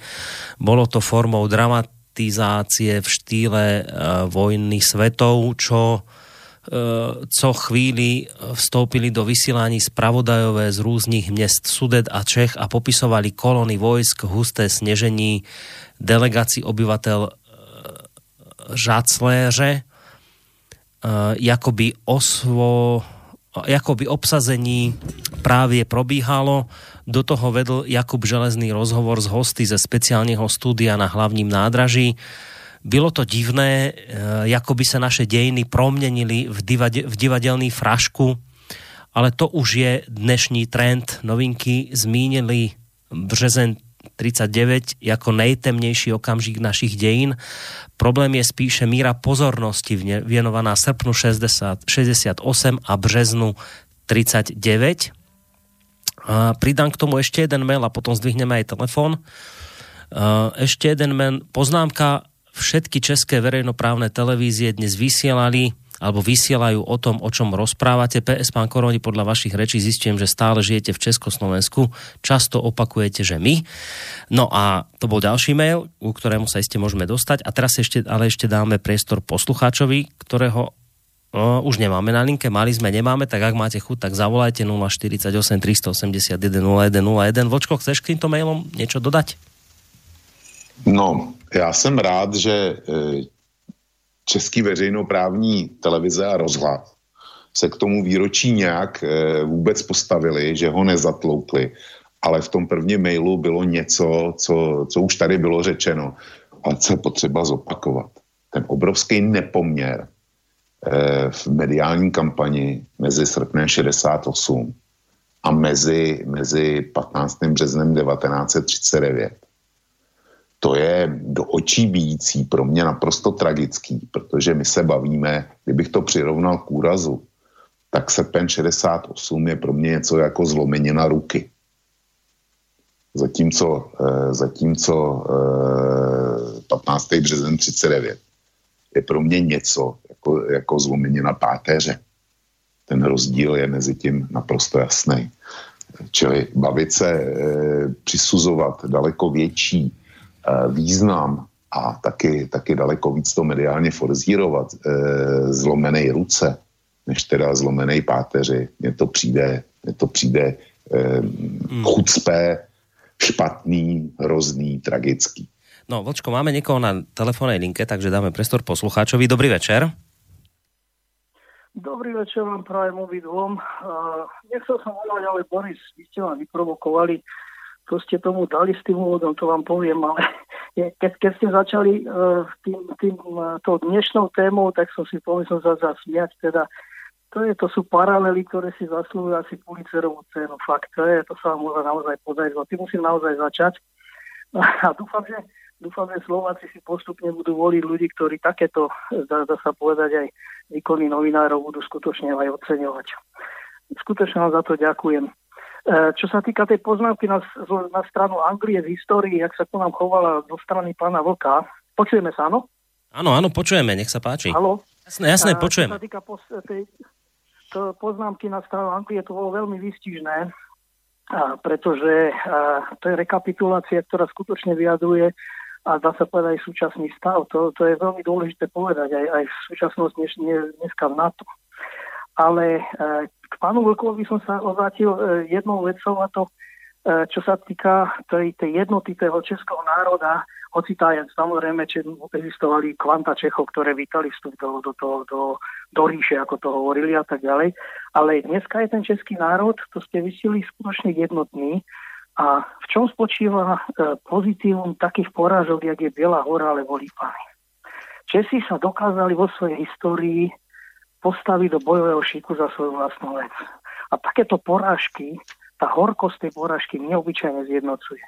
Ja si myslím, že to je to, čo nám Slovákom chýba. My sme sa nikdy nedokázali tak povedať, postaviť do toho bojového šiku a a stále sa hádame od Svetopluka, že neviem, možno až do 3. tisícročia, pretože my sme si to jednoducho nevyjasnili sami medzi sebou. Takže troška pozitíva pre pána Vlka, že tie biel, tá biela hora, tie lipany majú možno aj taký horko-sladký nádych tej jednoty, neviem, môžete skomentovať. Ale aby sme sa dívali trošku do budúcnosti, ešte jeden bod by som povedal, my máme historickú skúsenosť spoliehania sa na veľmoci a je prejaví to veľmi pekne, e, e, veľmi pekne znázorné. Škoda, že tam ešte nebol prejav Pelegrini, o tom, ten by dal tomu asi korunu, ale e, naša bezpečnosť e, je daná hľadaním podľa môjho názoru geostrategických spojení vnútri Strednej Európy. Už len kvôli tejto historickej skutočnosti. A otázka na vás, pane Voku, Jestli existujú dneska v Čechách aspoň nejakí tí exoti, ale v pozitívnom slova zmysle, ktoré by boli schopní v záujme svojej vlastnej bezpečnosti uvažovať o vytvorení geostratických takých bezpečnostných prepojení v rámci strednej Európy. Česi, Slováci, Poliak, ja viem, že u Poliakov sa dneska nedá hovoriť, ale poza, chrbty, poza chrbty Američanov, lebo Američania všetko v rukách. Rakúšania, Maďari, a ešte keby sme išli ďalej, možno aj Švančiari. Ja si myslím, že toto je nielen zárukou, by bolo najlepšou zárukou našej vlastnej bezpečnosti, ale aj zárukou celej európskej bezpečnosti. Ďakujem vám za pozornosť a držím palce. Ďakujeme pekne a však keď budete cítiť potrebu ešte zavolať, tak iste zavoláte a nie len vy, ale aj ďalší poslucháči. Takže bola to vočko na teba otázka, takže nech sa páči, môžeš odpovedať. No, ono ich tam bylo víc. E, já si myslím, že posluchač se bohužel plete, když e, říká, že český národ z těch tragických porážek e, dokázal udělat, udělat strategický výhry, že se dokázal sjednotit a tak dále. Bohužel e, z mýho pohledu to není, se to nekreje s realitou. Protože když se vezmu Bílou horu, tak to byl okamžik, kdy se česká šlechta definitivně odnárodnila Abych to srovnal, srovnal s postavením uherský a polský šlechty. Oba dva národy zanikly a staly se součástí jiných impérií, ale jejich šlechta, polská šlechta, zůstala polskou šlechtou až do morku kosti. Bez ohledu na to, jaký pozice měla třeba na, na e, carském dvoře nebo ve Vídni. A to tež platí pro úhry. E, povstání, uherský povstání, jejich série nebudu, nebudu zabrušovat do toho tak eh, v detailu, tak to je známá historie na Slovensku a jména jako eh, Pálfy a ty, ty ostatní další, eh, ty prostě jsou, jsou historicky daný a jasný. Ale v Čechách nic takového nebylo. U, u nás se šlechta po Bílý hoře totálně odnárodnila, poněmčila a tak dále. A to je, to je historický, historický problém pro e, český národ jako takový. My jsme přišli o elity a, a už jsme, horko těžko jsme je nabejvali. Čili ty historické porážky, ty nás poznamenaly. Podobně e, e, Bílá hora znamenala e, odchod protestantských elit do zahraničí bez možnosti jejich návratu. Čili ne, ty, ty historické porážky, ty nás, ty nás vždycky obrovským způsobem oslabily. A teďko teprve k té otázce, jestli teda nějaká, nějaká braná formace sestavená z Evropy nebo ze střední Evropy by e, neřešila náš problém. Já se domnívám, že, že ne. Domnívám se, že něco takového není možný. Posluchač původně řekl Polsko-Maďarsko a pak to sám vzal zpátky, protože je zřejmé, že s těma dvěma národama asi eh, můžeme mít eh, společnou politiku ohledně migrace a dejme tomu eh, několika dalších věcí. Ale rozhodně oni sdílejí úplně jiný geostrategický zájmy než Česká nebo Slovenská republika. Rakousko, Švýcarsko, to jsou státy, který, který prostě myslí úplně jinak. A už tím, že nejsou ve vojenských blocích, spolíhají sami na sebe. Říkají, že tím méně budou ochotni e, vstoupit do nějakého spolku e, s náma, s váma. To pokládám za naprosto vyloučený, nehledě k jejich úplně jiný mentalitě, než jsme my, speciálně u Švýcarů. Ale e, vrátím se opět k projevu premiéra Babiše. On tam e, společnou armádu nebo návrh nějaký společný Eh, společné evropské armády naprosto bagatelizuje. Na jedné straně tvrdí, že Evropa není schopná se bránit bez e, Spojených států, že je vlastně bezbrána. A na druhé straně říká, že vytvoření společné evropské armády nemá smysl a že si nepře, aby to řídil nějaký komisař z Bruselu. No, tak armádu e, by neřídil komisař z Bruselu, kdyby vznikla. Tím jsem si naprosto jistý. To by bylo jinak dělaný ale eh, premiér Babiš minimálně teda za českou stranu tohle torpédoval. Eh, pro něj Evropská armáda jako taková je naprosto, naprosto nesmyslný a špatný projekt. Bez Spojených států ne. A, a na členství v NATO pro něj znamená to, že musíme přispět my jako Česká republika a zřejmě teda i, i vy jako Slováci eh, největšímu eh, a nejsi, zdaleka nejsilnějšímu eh, členovi téhle aliance Spojeným státům. Jestli to někomu z posluchačů hlava bere, tak já za sebe říkám, jak Česká republika musí a může přispět svými asi 15 tisíci bojeschopných vojáků armádě Spojených států, tak to by fakticky, tak to by mi kromě eh, nějakého diplomatického krytí a jakoby dodání větší legitimity při různých zahraničních akcích, tak to si neumím, já si to neumím představit. Ale no. eh, Babiš to zřejmě ví. Keď sa pozerám vočko na ten čas, že máme pomaly 10 hodín, tak mi je jasné, že eh, tým, že sme sa ešte poriadne nedostali k téme na to, tak my zase tak trošku ašpirujeme e, k tomu, že zase to tu celé pozmeníme a e, nebudeme sa tak celkom držať toho, čo sme slúbili. Podľa mňa sa k tomu dostaneme, ale napriek tomu ešte mi nedá po telefonáte poslucháča predsa len sa trošku nevrátiť k tej téme, ktorú sme riešili, lebo ja rozumiem tej jeho otázke. Tá e, o, bola vlastne o tom, že on hovorí že tým utrpením, ktoré ste zažili a my na Slovensku nie, tak ste niečo získali. E, ty vravíš, že nie, ale na druhej strane pozri sa, že však tá Heidrichiada bola hrozná. To, čo sa stalo, tam zomrelo kopec ľudí nevinných, strašná vec. A na druhej strane, že e, tá Heidrichiada asi aj jednak spojila ľudí, ale hlavne ona, ona nakoniec prispela k tomu, že tí spojenci ktorí nás predtým hodili cez palubu, sa práve počas nej uvedomili. A počas Heidrichiady povedali, že vlastne keď sa skončí vojna a ak ju vyhráme, pravia spojenci, tak sa Československo vráti do, do tých hraníc, ktoré boli pred Mnichovskou dohodou. Čiže niečo zlé vygenerovalo nakoniec nejaké správne, dobré rozhodnutie. My na Slovensku máme dnes napríklad taký program, ja to nesledujem, lebo nemám televízor, ale viem, že to beží, že najväčší Slovák a medzi tými najväčšími Slovákmi, medzi tou desiatkou najväčších Slovákov sa objavil aj Jozef Gabčík, ktorý spolu s pánom Kubičom spáchal atentát na Heidricha. Čiže my si to pripomíname ako veľkú vec, ktorá sa udiala.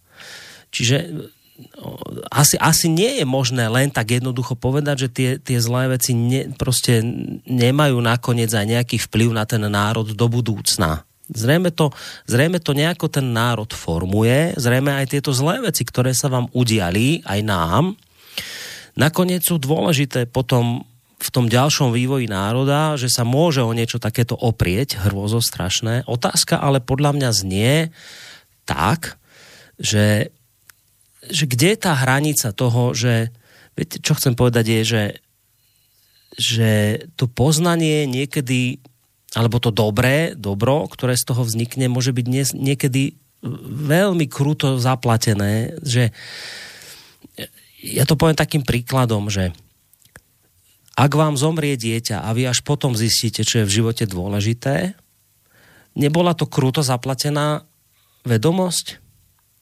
Menili by ste toto poznanie? Tak podľa mňa každý normálny človek povie, že nie.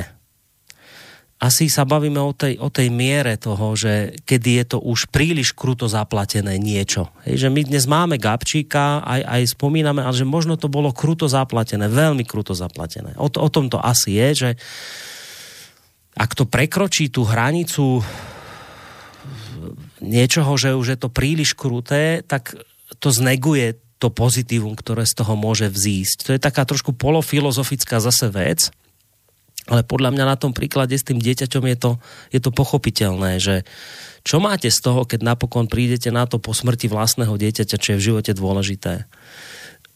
No áno, však dobre, že ste na to prišli, ale, ale strátili ste to najcenejšie, čo ste mali. Tak každý normálny rodič by vám potom povedal, že to je tvrdo zaplatená vedomosť. Nechcem ju tak aj v tomto prípade to tak môže byť trošku, že možno tá minulosť, to, to zlé, čo, čo poslucháč vyzdvihol ako to dobré na tom českom národe, že vy ste si tým prešli, že možno je to krúto zaplatená vedomosť, ktorej tá, tá krútosť znego, zneguje nakoniec tie pozitíva. Rozumieš tomu, Vlčko, čo chcem povedať? rozumím, ale z mého hlediska to tak bohužel není, protože Borisku, já jsem válku neprožil. Jo. Já mám jenom zprostředkované informace od svých rodičů a prarodičů a, a tak dále. Ale e, jsou dostupné fotografie například z Heidrichova pohřbu.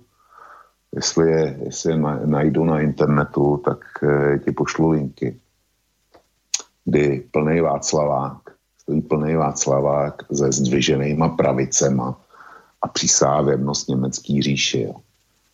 E, prostě bylo, byla obrovská spousta kolaborantů, byly, byla obrovská spousta lidí, kteří e, nežili ani, ani v šedé zóně. Byla to takové, byla spousta lidí, kteří sice natvrdo neko, nekolaborovali, ale kdyby byli viděli, že Němci vyhrávají, tak by to byli bez zesporu udělali. Jo, čili i tohle byl, tohle hmm. byl český národ a e, Heydrich zemřel v roce 42. Stalin zemřel o 11 let později. A znova najdeš fotografie e, plného Václaváku, kde tentokrát e, nestojí ty davy se zdviženou pravicí, hmm. ale stojí, e, stojí se sevřenou pěstí a přísahají velkému Stalinovi. Čili a bylo dělítko mezi tím je pouhých 11 let, čili vykreslování českého národa jako ten, kdo si jako betonová kostka prošel, prošel nejdřív fází drcení a potom, potom když, když jako to drcení ustalo, tak e, může říct, ano, byl to hrozný tlak, málem jsme zahynuli, ale ustáli jsme to a můžeme na to být hrdí. Tak já si myslím, vzhledem k počtu konfidentů, který, který se v národě objevil, jo, tak se domnívám, že že to není, bohužel to není. Rozumiem, čo, áno, áno. Hovoríš, že ani to zlo nás, čo sme zažili, na rozdiel od vás Slovákov, ani to nás nejako nespojilo a nie sme o nič lepší teraz, ako, ako by sme mohli Přesne byť. Tak. Hej, toto hovoríš. Ja sa ešte vrátim jednému, k tomu mailu od, od a zoberiem hneď aj poslucháča, ale počkajte ešte chvíľku na linke, od Ladislava, ktorý tam napísal, aby sme na ten mail nezabudli, to bolo tak skôr venované mne, že, že keď ma tak počúva, podľa reči, tak zistuje, že stále žijem v Československu, lebo často opakujem, že my. Tak k tomuto sa chcem vyjadriť. Ja som, eh, ja som rád, že mňa sa už také tie bolačky z nedávnej histórie netýkajú, lebo bol som príliš malý na to, aby som to nejako vnímal. Takže všetky tie pomočkové vojny a tieto veci sú mi absolútne ukradnuté. Mne Česi nič zle neurobili v mojom živote, vnímam ich ako najbližší národ, ktorý máme. Na druhej strane som rád, že máme samostatnú republiku, som rád, že máme samostatný štát slovenský a teší ma to.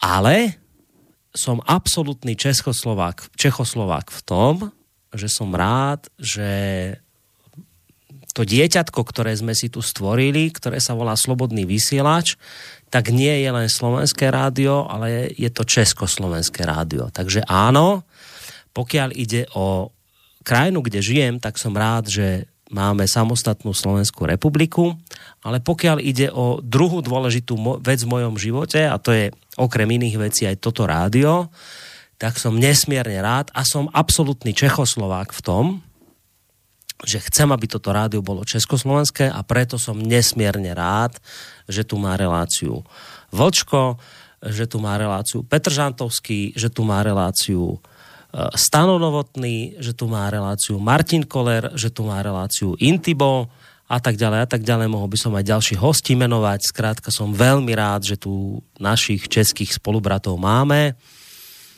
a chcem, aby toto bol československý priestor, takže áno, pokiaľ ide o rádio, tak som absolútny Čechoslovák, ale úplne, že absolútny, totálny.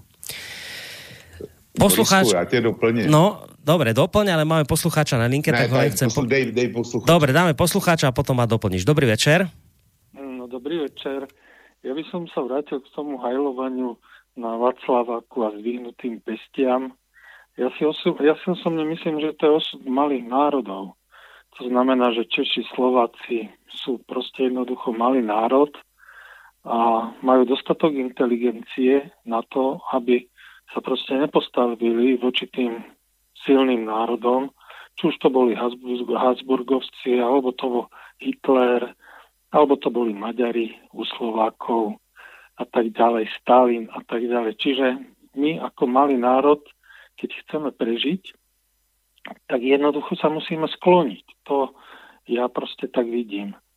Ja by len za, to je akože jedna, to je len taká podotázka.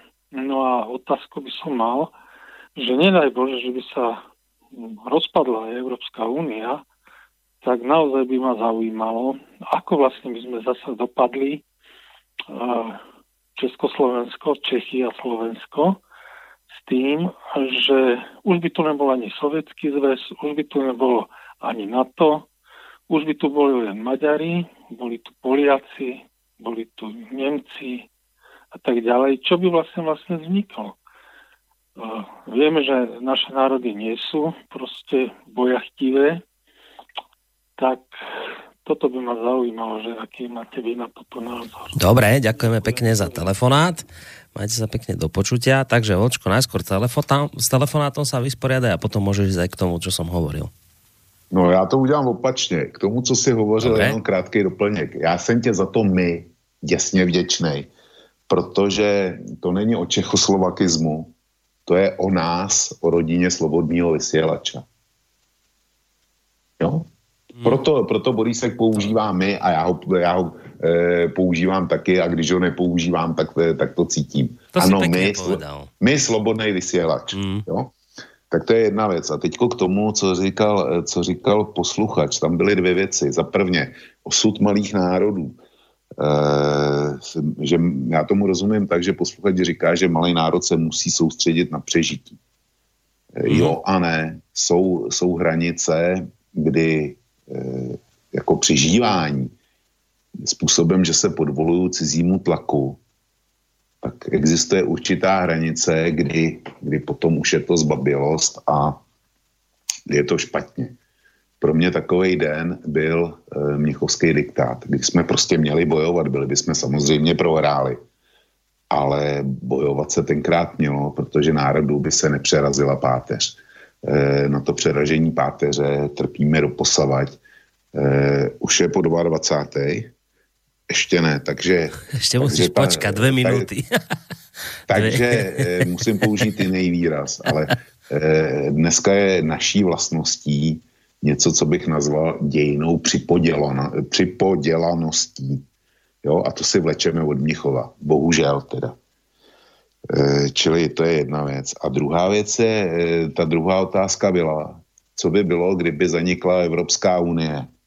To je přesně jeden z důvodů, to, na co upozornil posluchač. Zanikne Evropská unie, kolem nás bude 40 milionový Polsko, kolem eh, plus 80 milionový Německo.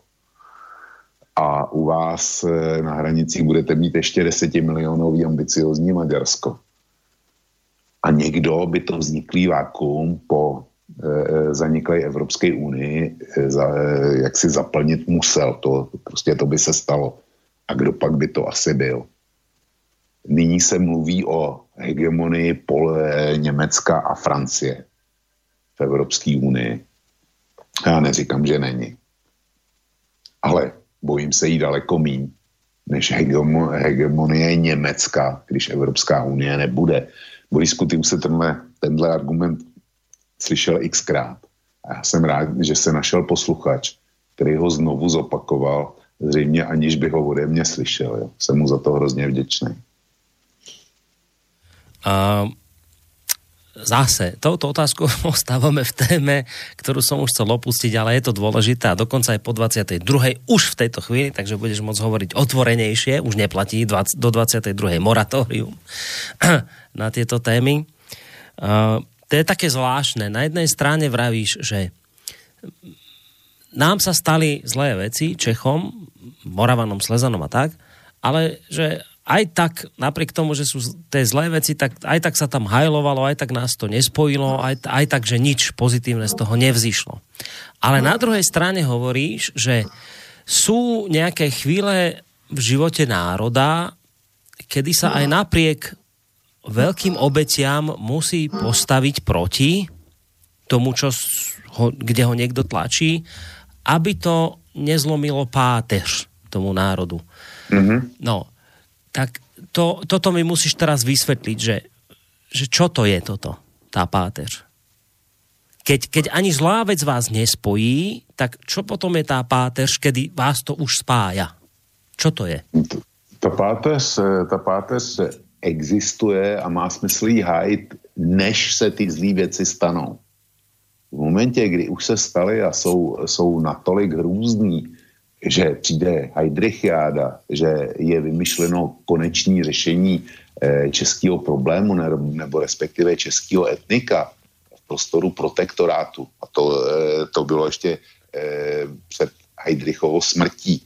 Ty, ty dokumenty jsou obecně známé.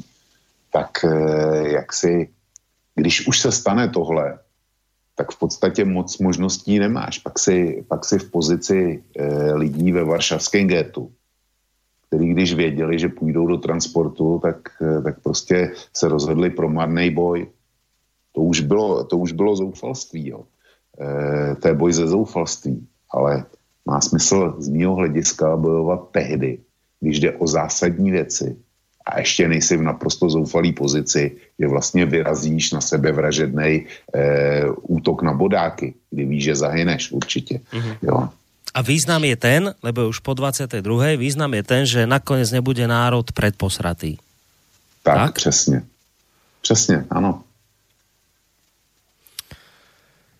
Čiže nebude vo výsledku viacej oslavovať na to, ako nebude viacej oslavovať 20. E, výročie NATO, ako dejnú udalosť, ktorá je ďaleko významnejšia v jeho na živote.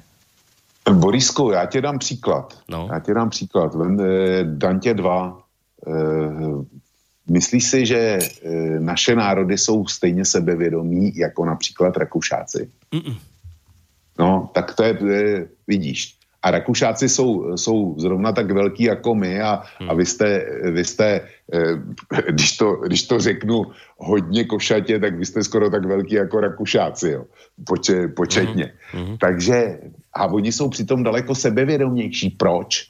No, protože si, protože si neprožili, neprožili Měchov. A další takový příklad je, vem si Srby. Srbové prostě se nehodlali vzdát Kosova ani po brutálním nátlaku a museli je k tomu dobombardovat. Ty Srbové prostě bojovali, ty, ty dělali, dělali, co mohli a mm. hold nakonec byli, byli poražený, eh, byli, byli k tomu dotlačený, ale, ale Srbové se do Kosova jednou vrátí. Já jsem, já jsem si tím naprosto jistý.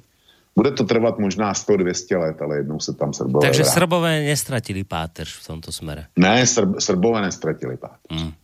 Dobre, tak myslím, že v tejto chvíli, a to je aj taká, taký môj apel k poslucháčom, ktorí nám písali ešte maily k tejto téme. Dúfam, že to pochopíte. Tieto maily už nebudeme čítať, lebo by sme sa stále motali v tejto téme. A podľa mňa práve pri tomto, pri tom stráte, respektíve nestrate páteře, by sme mohli urobiť mostík a mohli by sme sa konečne dostať v podstate v závere tejto relácie, ktorá očividne bude teda pokračovať ďalej, k tej našej téme, ktorú sme avizovali a to je 20, respektíve 15 rokov od nášho členstva v NATO. No, ale skôr ako sa k tejto téme dostaneme, tak si dáme hudobnú prestávočku, ktorá nás na túto tému naladí.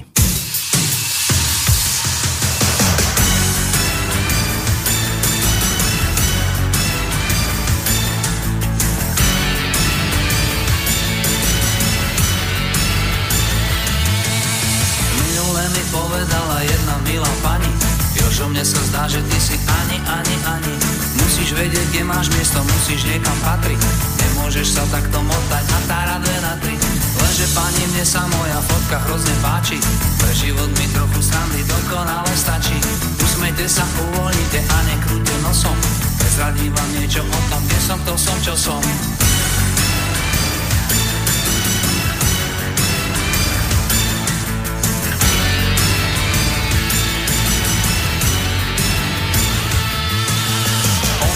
počkaj ešte najprv pusti hudbu Možno, že máš pošticu v tej malej soche budhu Ja je na to, nebojte sa, vo mne majú jasno Tam kde oni šepkajú, ja kričím hrozne hlasno.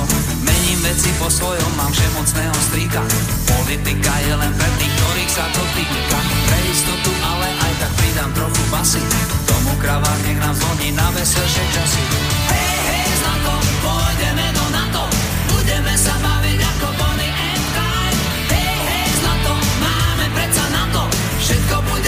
Všetko bude alright.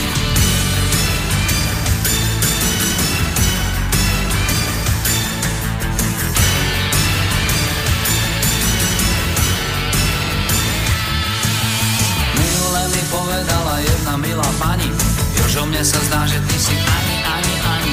Musíš vedieť, kde máš miesto, musíš niekam patriť. Nemôžeš sa takto motať a tára dve na tri Lenže pani, mne sa moja fotka hrozne páči. Pre život mi trocha srandy dokonale stačí. Usmejte sa, uvoľnite a nekrúte nosom. Prezradím vám niečo o tom, kde som, to som, čo som. Hej, hej, zlato, pôjdeme do NATO. Kúpime si samopaly,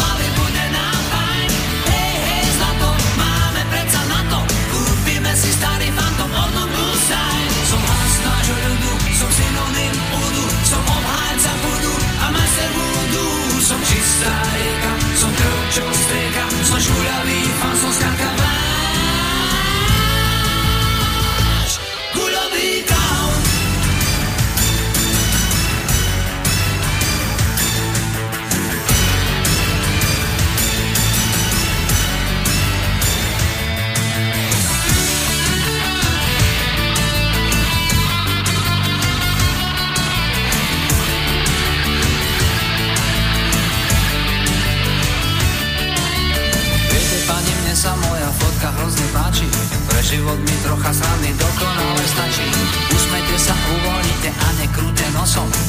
Prezradím vám niečo o tom,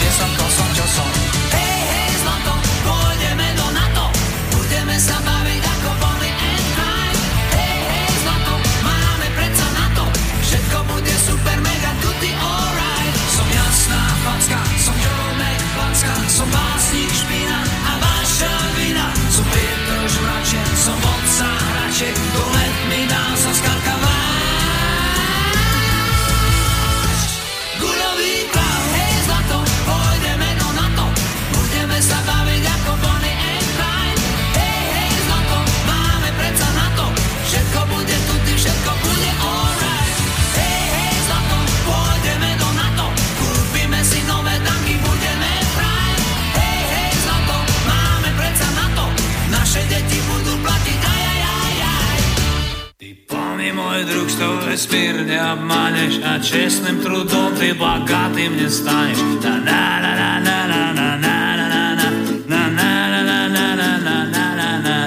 Ты помни, мой друг, что весь мир не обманешь, а честным трудом ты богатым не станешь.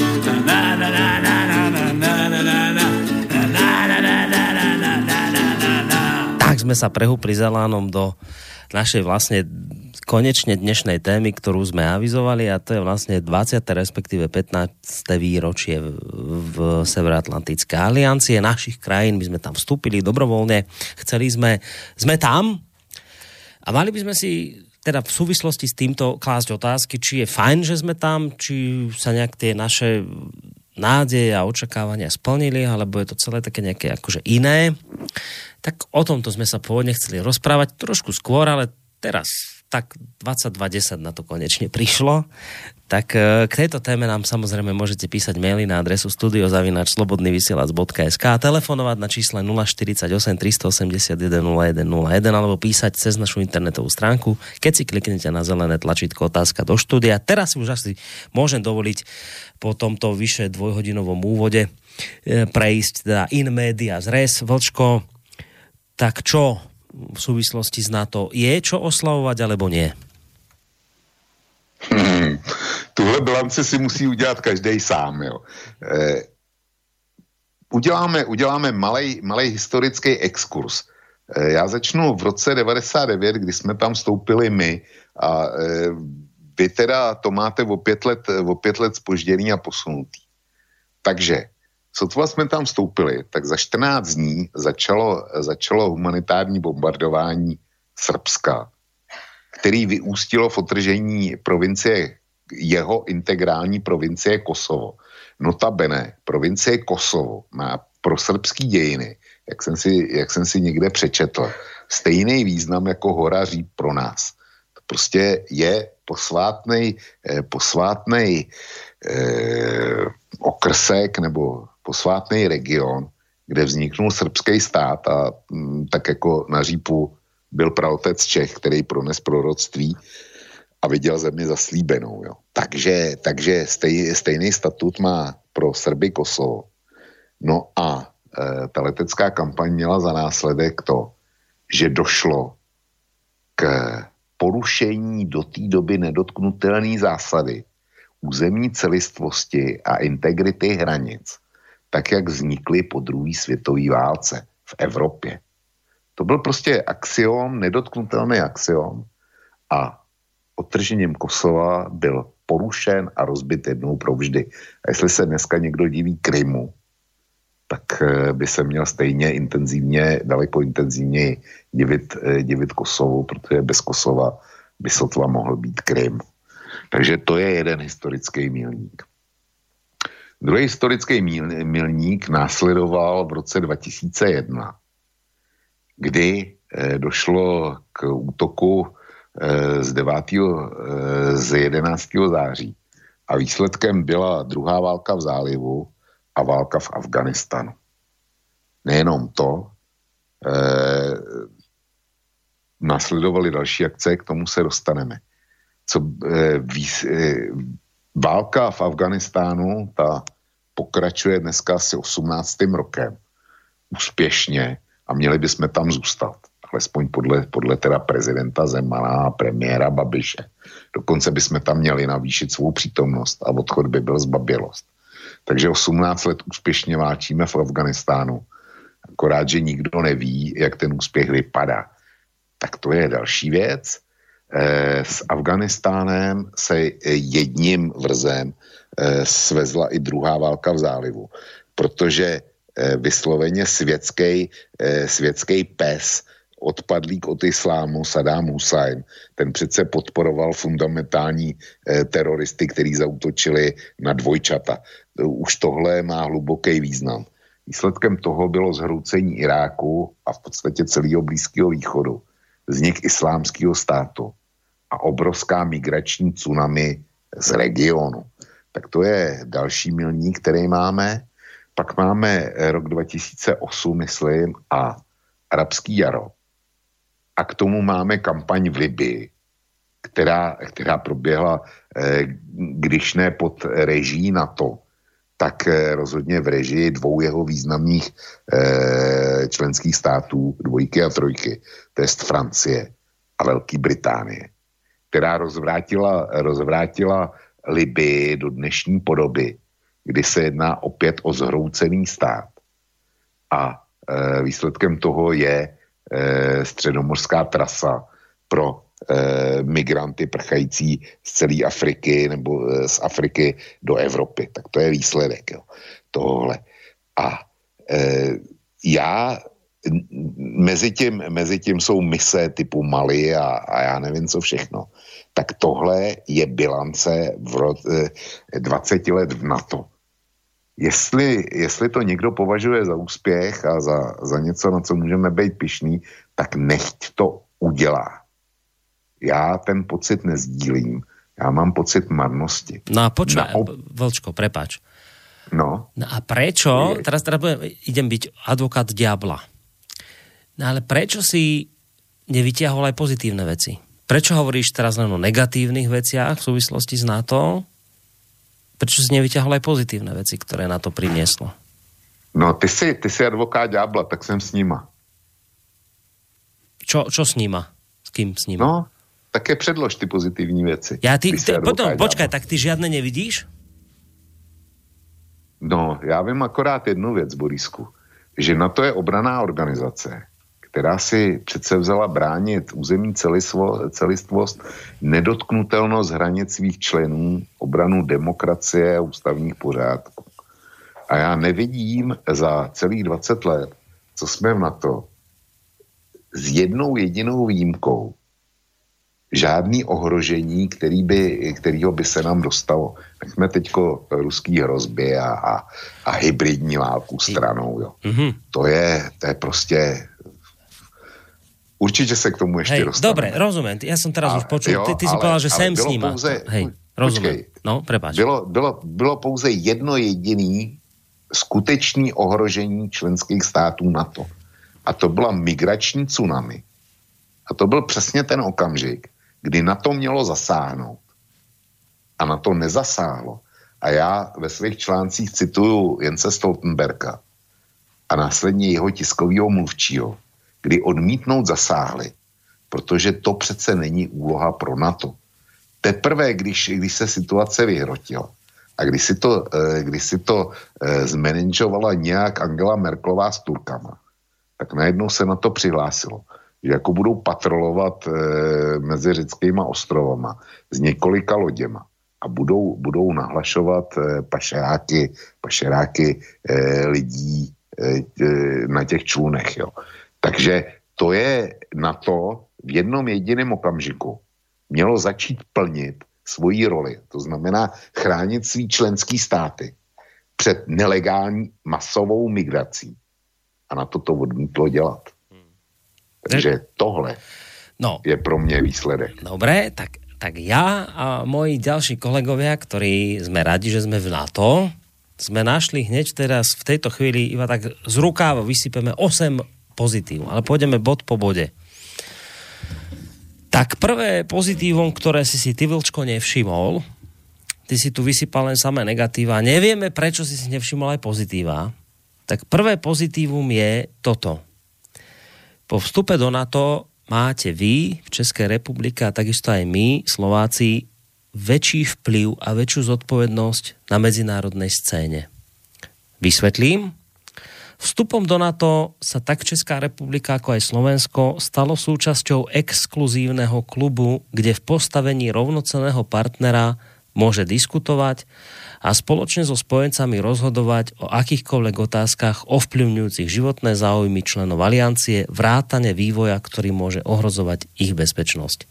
Sme v elitnom klube. Takhle. V elitním klubu jsme to je pravda. Ovšem to, že tam můžeme rozhodovat nebo něco zásadně ovlivnit, si přece žádný rozumný člověk nemůže, nemůže reálně myslet.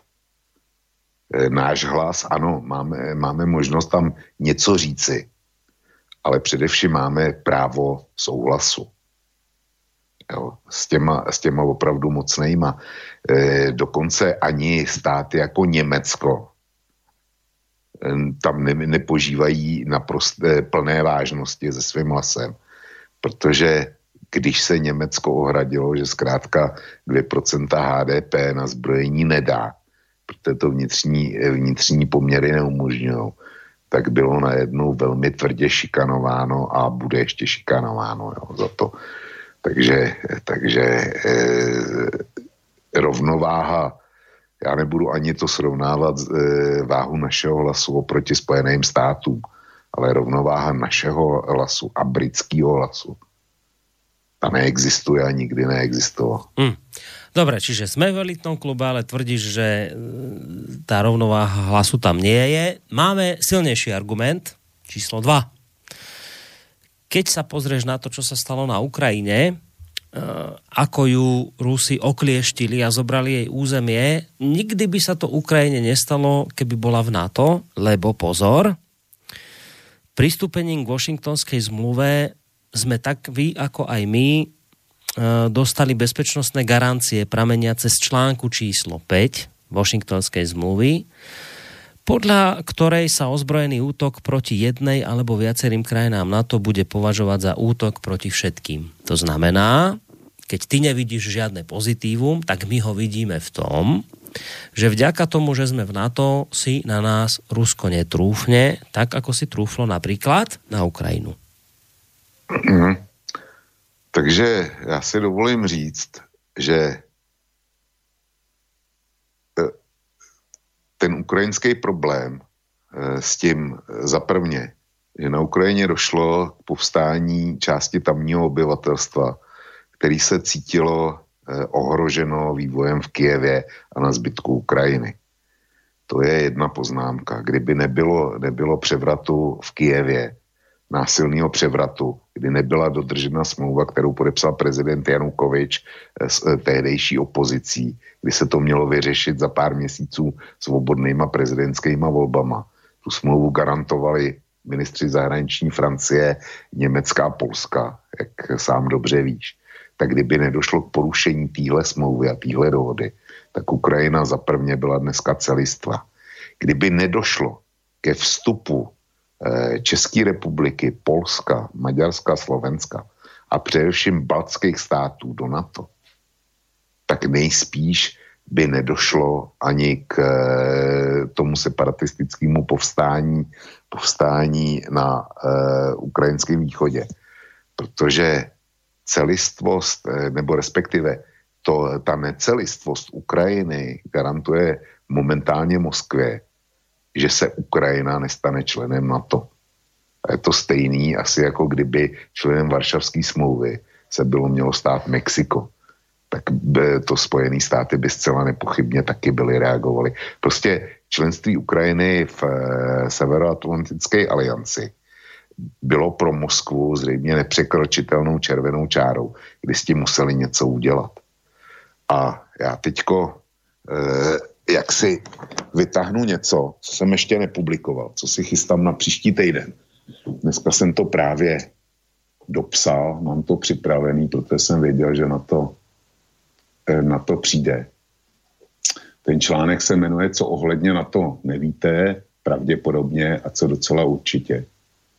A ta jeho první část ta se týká toho, že dokazuju, respektive na materiálech, které jsou neprůstřelný, protože pocházejí eh, z National Security Archive, který spravuje Univerzita George Washingtona ve Spojených státech.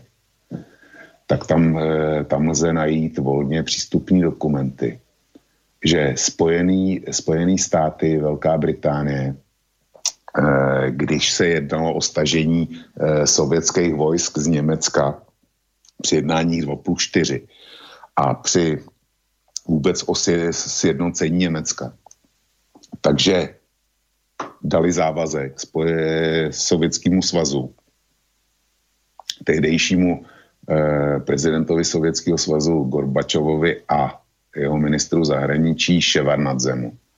Dali závazek, bohužel teda jen ústní, že se nebude na to rozšiřovat na východ ne na Ukrajinu, e, ne do Pobaltí, ale že se nebude rozšiřovat vůbec na východ. To znamená, že tam nebude, že tam e, nebude Slovensko, že tam nebude Česká republika, že tam nebude Polsko, tam nebude Maďarsko, Rumunsko a tak dále.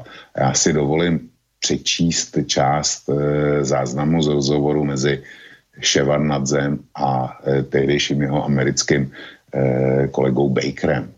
Ševarnadze.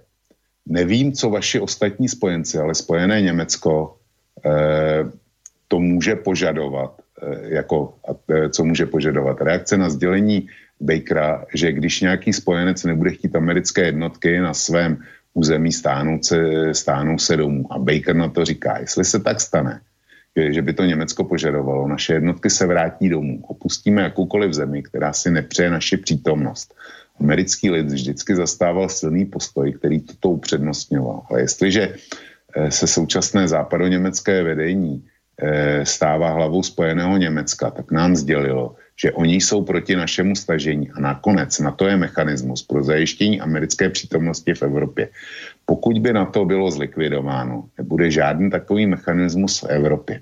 Rozumíme, že nejen pro Sovětský svaz, ale, pro dal, eh, ale také pro další evropské země je, stejně tak důležité mít záruky, že pokud Spojené státy zachovají svoji přítomnost v Německu v rámci NATO, současná vojenská jurisdikce NATO se nerozšíří ani o palec východním směrem.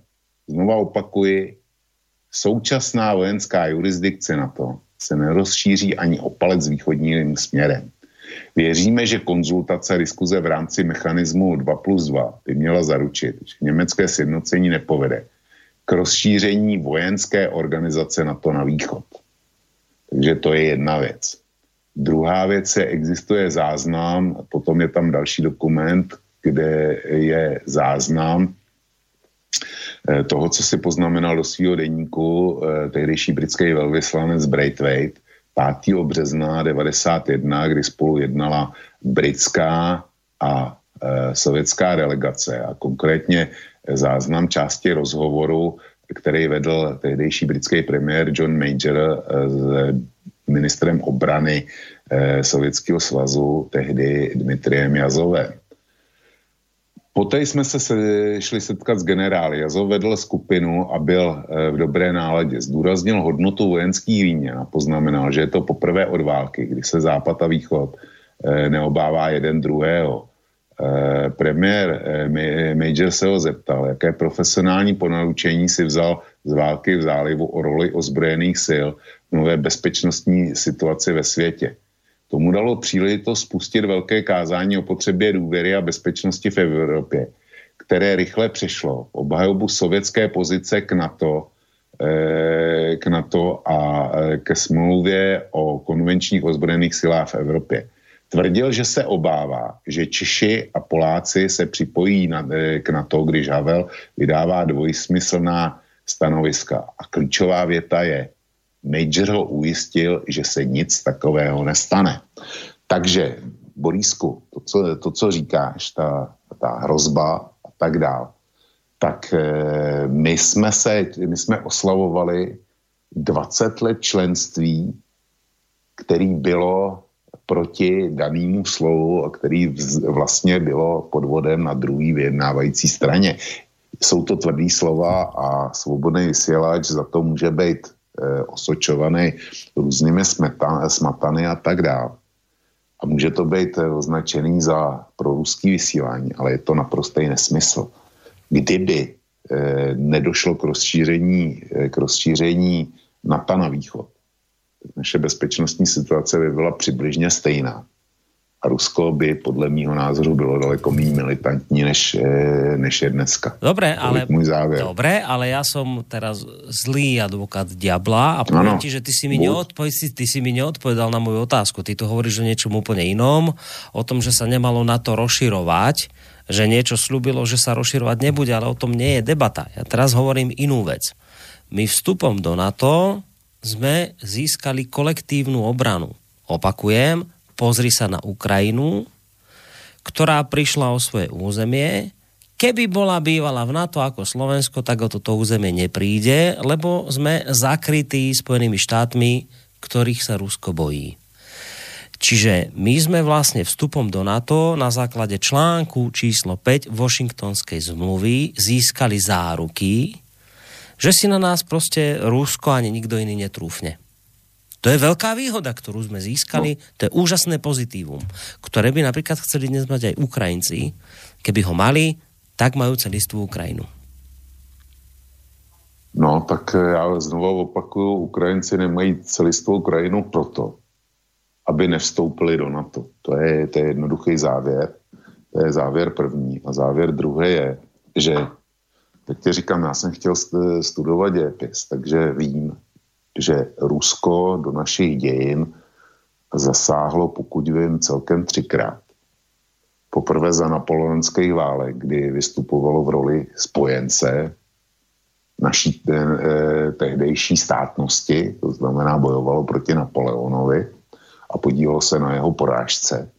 Takže to byl spojenec a vítězná válka a my jsme vlastně byli rádi po druhý do našich dějin vstoupilo eh, v roce 1945, kdy někteří říkají, že nás obsadilo, ale eh, někteří exoti říkají, že nás obsadilo. Všem většina lidí se zatím pořád naštěstí myslí, že nás osvobodilo. Já si to myslím teda taky. No a po třetí, bohužel k nám vstoupilo jako okupant, to bylo v roce 68. A to tenkrát jsme byli v jeho sféře vlivu a e, ty mocnosti, které e, garantují dneska naší e, samostatnost, tak ty říkáš, a nedotknutelnost vůči Rusku, tak ty mu tenkrát rádi přenechali volnou ruku.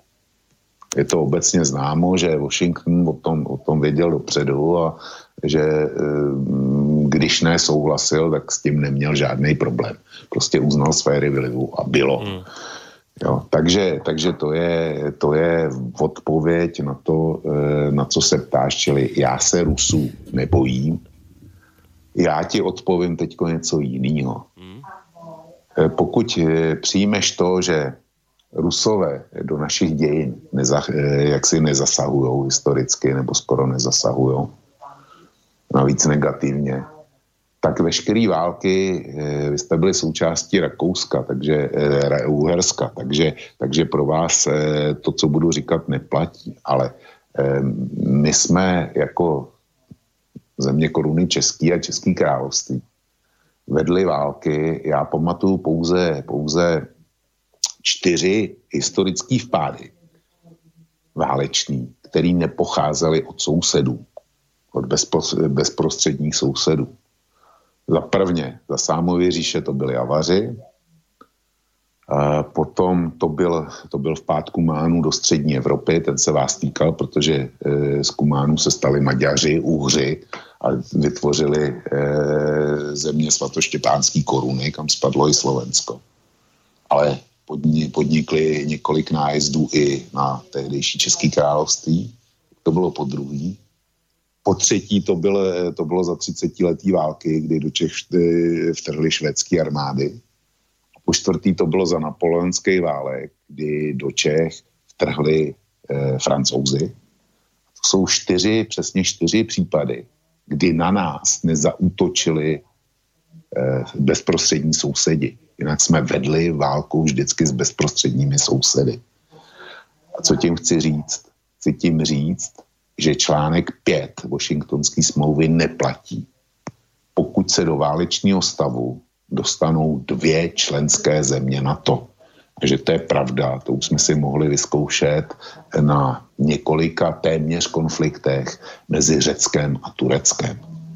Na to se do toho nezapojilo, na, to je pouze vyzývalo k umírněnosti, k tomu, aby se nějak dohodli, ale rozhodně nebylo připraveno do té války zasáhnout. Ano, toto... Čili já se, ne, já se nebojím, nebojím Ruska, protože nevidím možnost, tak by na nás zautočilo přes vás a přes, eh, přes Ukrajinu. To možnost opravdu nevidím ale e, a takový Švýcarsko nebo zejména teda Rakousko a Finsko, ještě víc Finsko, to, je, to má bezprostřední hranici s Ruskem. A přesto se nezdá, že by, že by se bálo o svou existenci eh, ohledně Ruska.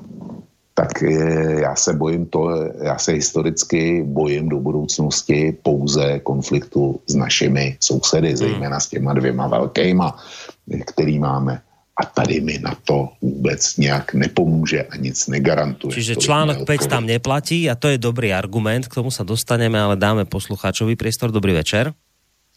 Halo, počujeme sa? Nech sa páči. Áno, počujeme. No, ja vás už počúvam asi 4 roky, nie, nikdy som netelefonoval e, do slobodného vysielača. E, e, veľmi si cením Vlka, Borisa, a vlastne celý štát, ktorý tam je, ale do určitej miery, ako tie histórie vlastne, dá sa povedať, sú veľmi výstižné, ale nikdy sme sa nevrátili k nejakému obyčajnému človeku. E, môj otec, ja už som starý človek, 65 rokov, môj otec bol v druhej svetovej vojne ako zdravotník, bol na to mal na to školy a tak ďalej. Proste nebral ohľad, e, či je to Nemec, či je to Rus.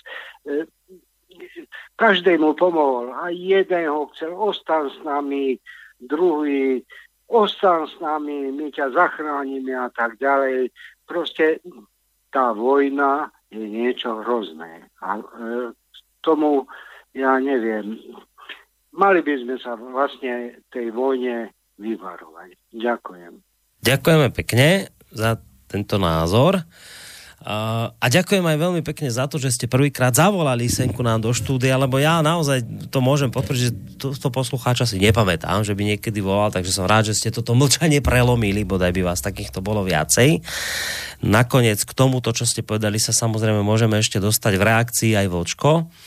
Ja len teraz na chvíľočku vyzlečiem ten kabát advokáta Diabla a poviem, že to bol klinec trafený po hlavičke, keď si hovoril Vočko o tom, že ten článok číslo 5, na ktorý sa všetci tak veľmi spoliehame, až tak celkom neplatí. A my sme mali my sme tu mali svojho času relácie, ktoré viedol bývalý tajomník Rady obrany štátu Slovenskej republiky. A mali sme s ním pravidelné relácie a jednou z tém bolo aj práve NATO. A a on sám hovoril o tom, bývalý tajomník Rady obrany štátu, uh, Ľubomír Krupár. Môžete si nájsť relácie spolu s ním na Slobodnom vysielači. On sám hovoril o tom, že to, čo my vnímame ako nejakú automatickú poistku, že keď nás niekto napadne, tak druhé krajiny na to sú povinné nás brániť. Hovorí, nič takéto neplatí Skrátka, nič také ako automatická obrana neexistuje. Článok 5 sa v tomto prípade vykladá úplne zle. Uh, to bolo to bolo zásadné vyhlásenie, ktoré vtedy hovorila, nie je v tomto smere sám. A toto je podľa mňa tá dôležitá vec, ktorú treba uh, pri tomto druhu obhajoby na to asi povedať. Keď niekto tvrdí, že tým, že sme v NATO, tak nás automaticky na to bráni a chráni a keď sme tam, tak si na nás nikto netrúfne, lebo je tu článok 5. Toto naozaj treba podrobiť vážnej kritike, toto tvrdenie, pretože ten článok 5 zrejme podľa všetkého naozaj nefunguje tak, ako sa nám to hovorí. Uh, ja samozrejme nechám ťa hneď bočko, možno aj k tomuto, čo hovorím, zareagovať, ale ty si konec koncov sám ten článok 5 už vytiahol, takže by si vlastne sa asi opakoval, môžeš potom zareagovať aj k poslucháčovi, ale idem si opäť navlieknúť úbor advokáta Diabla a dám teraz argument ekonomický, ktorému by si ty mal rozumieť, lebo ty si cez čísla, cez grafia, cez takéto veci. Čo nám na to prinieslo pozitívne, lebo ty si len samé negatíva dal, tak ja ti dám pozitívum číslo 3.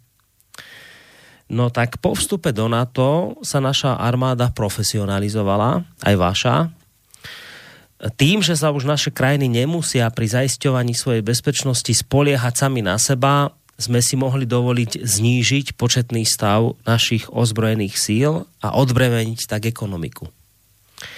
V roku 2006 došlo na Slovensku k zrušeniu povinnej vojenskej služby, a k prechodu na menšiu a kvalitnejšiu profesionálnu armádu. Čiže získali sme vstupom do NATO dve pozitíva. Ďalšie. Odstránila sa povinná vojenská služba a ušetrili sme peniaze, ktoré môžeme uh, investovať ďaleko efektívnejšie. Čo mi povieš na tento argument?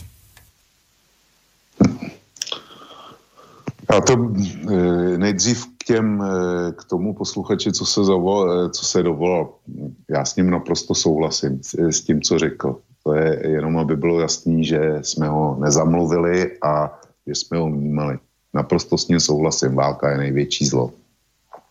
A teďko se můžu věnovat tomu tvýmu argumentu.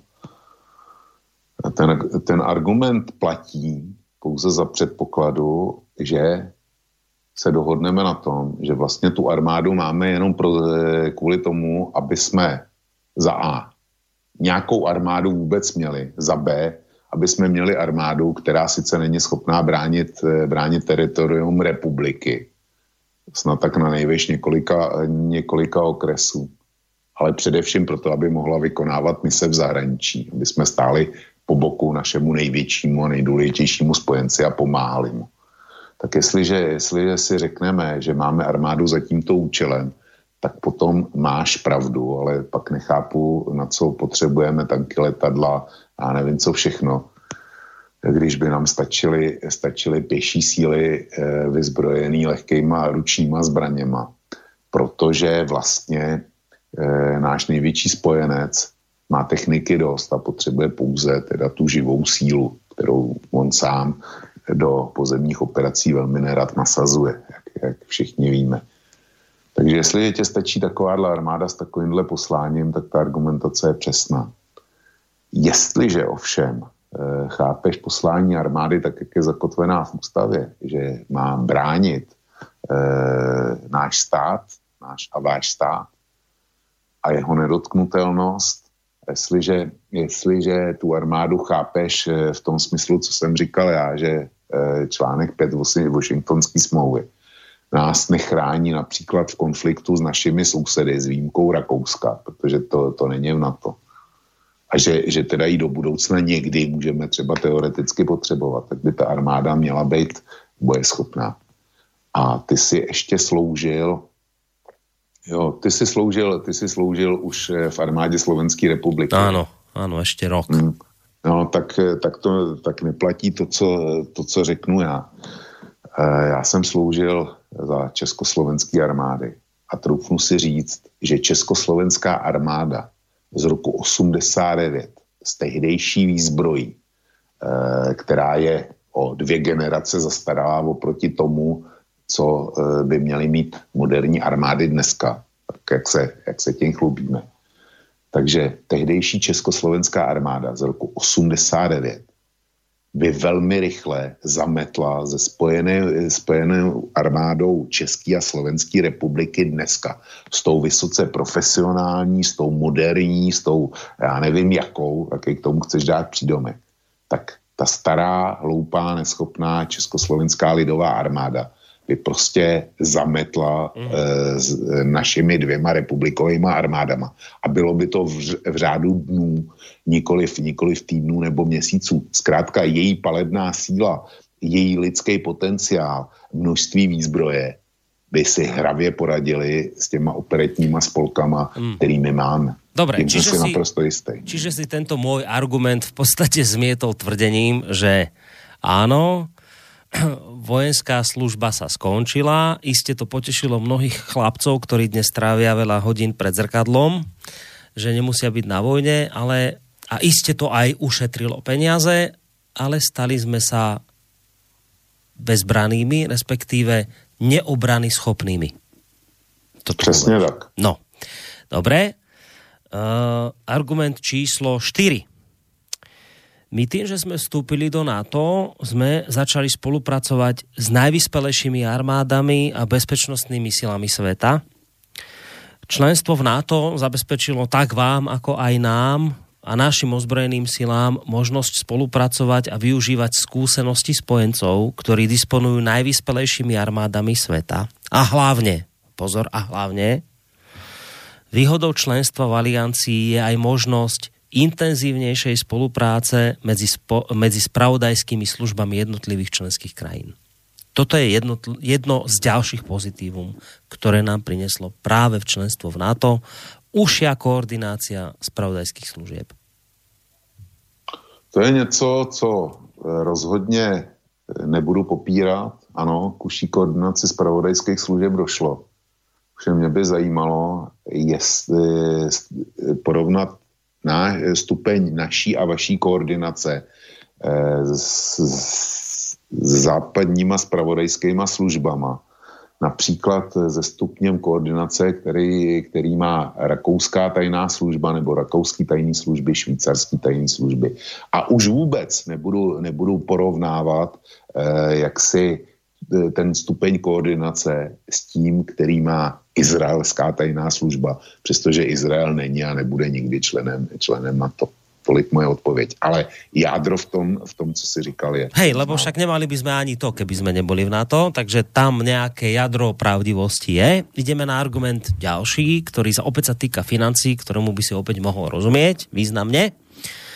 Uh, náš vstup do aliancie vyslal výrazný signál aj pre zahraničných investorov, a síce, že na Slovensku a takisto aj v Českej republike ich investíciám nič nehrozí, keďže krajina je pod ochranným dážnikom NATO. Zvýšený prílev potrebných zahraničných investícií do našej ekonomiky bol jedným z pozitívnych dôsledkov členstva v aliancii. Já se trofnu říct, že tenhle argument e, platí tak z 10%. A to, to ještě kdo ví, jestli znovu poukážu na Finsko, poukážu na Švédsko. Rozhodně si myslím, že tam je taky spousta zahraničních investic v Rakousku, ve Švýcarsku. Ve Švýcarsku je spousta, spousta cizího kapitálu, obrovské množství, který, který přesahuje investice eh, do, do Slovenska a do České republiky tak eh, v trezore švýcarské banky, přestože je prolomený eh, bankovní tajemství, tak určitě minimálně bylo, a já si myslím, že pořád je, daleko víc miliard dolarů eh, z ciziny, než kdy bylo a bude u nás proinvestováno. Přesto nejsou v NATO. Takže tohle, tohle prostě neplatí. Ten, ten argument nemá smysl. E, tady bych řekl, že ty zahraniční investice jsou u nás především proto, že jsme, že jsme vstoupili do Evropské unie, nikoli do NATO. No, dobre, že tu Európsku úniu spomínaš, lebo to je ďalší argument. Vstup do NATO pomohol aj vstupu do Európskej únie. Uh, príprava tak Českej republiky, ako aj Slovenska na členstvo v NATO výrazne napomohla aj nášmu vstupu do Európskej únie, pretože obe tieto organizácie sú postavené na hodnotách slobody, práva, demokracie, a preto mnohé z reforiem, ktoré mali naše obe krajiny pripraviť na úlohu spolahlivého spojenca v NATO, boli nápomocné a zužitkovateľné aj pre členstvo v Európskej únii. Čiže inými slovami, bez NATO by nebola ani Európska únia. To není pravda tohle. To, to, to, rozhodně, to rozhodně není pravda. Kdyby to pravda byla, tak e, znova se opřu o ty, o ty příklady, který už si slyšel. To je Rakousko, Finsko, Švédsko. Nejsou členy na to, přesto jsou v Evropské unii. Takže e, Evrop, náš vstup e, do Evropské unie s členstvím NATO rozhodně nemá nic společného. Minimálně proto, že Spojené státy taky nejsou v Evropské unii. Ešte dve veci. Táto jedna, ktorú teraz poviem, ale vlastne tá druhá sa už bude týkať tak trošku toho, čo, o čom si hovoril, ale len tak trochu. Eh, opäť financií, mm, kedy sa tvrdí, že vlastne obraná bezpečnosť eh, nebola nikdy v minulosti bez NATO, by nikdy nebola uh, tak ľahko zaistiteľná. Ťažko by sme hľadali iný, efektívnejší a lacnejší spôsob, ako nášho stavu bezpečnosti dosiahnuť. Ty si hovoril o tom, že áno, že za toho socializmu asi tá naša armáda bola ďaleko pripravenejšia, schopnejšia brániť krajinu, ale bolo to strašne nákladné. Nakoniec preto sa aj tá základná vojenská e, služba zrušila. Ja sám už viem, keď som bol na vojne, že už sa naozaj šetrilo, kde sa dalo. Ja som bol najskôr veliteľ tanku a potom neskôr ma prevelili na veliteľstvo vzdušných síl a viem, že už sme strieľali nie s takými naozajstnými nábojmi z tanku, ale s takými malými, aby sa šetrilo. Čiže očividne to bolo všetko veľmi drahé. Teraz argument je, že tým, že sme vstúpili do NATO, sme maximálne zefektívnili našu obranu vo vzťahu k vynakladaným financiám. Inými slovami, za tak málo peňazí, ktoré tam dávame, by nám nikto iný nedokázal v takej miere garantovať našu bezpečnosť Ako sa to deje práve v súvislosti s NATO? Borisku, o e, skandálech e, z tendry do vojenské techniky a vojenských zařízení na Slovensku si obeznámen daleko líp než já, takže e, nic podobného uvádět e, nebudu a ničím takovým argumentovat e, nebudu. Ale v Čechách byla obrovská řada skandálů, například s opravami vojenských kasáren, který, eh, který následně byly předaný civilnímu sektoru. To byla celá řada skandálů, různý ty vojenský eh, stavební a ubytovací zprávy. A e, pokud jde o nákupy, velký nákupy vojenské techniky, tak je znám případ Pandurů, za který šel sedět e, jistý dalík, tak to inkasista premiéra Topolánka jsou známy eh, obrovský úplatky, které eh, jsou spojený s kauzou gripeny a tak dál a tak dál. Čili jestli mi někdo říká, že eh, jsme to pořídili levně, tak já říkám, že ne. Dobre, ale to, to, počká, ale s tým nemá nič na to, to je váš problém český, že, že kradnete. Ano, je. No, a náš, je. ale to, to, to sa netýka na to, to na to s no, tým nič já, nemá. Já, já taky na to neobvinuju z toho, že u nás zařizuje korupci. Já říkám, že vstup do NATO s tou korupcí neudělal vůbec nic. Takže, eh, takže mluvit o nějakém eh, zlevnění a nějakých úsporách je naprostý nesmysl.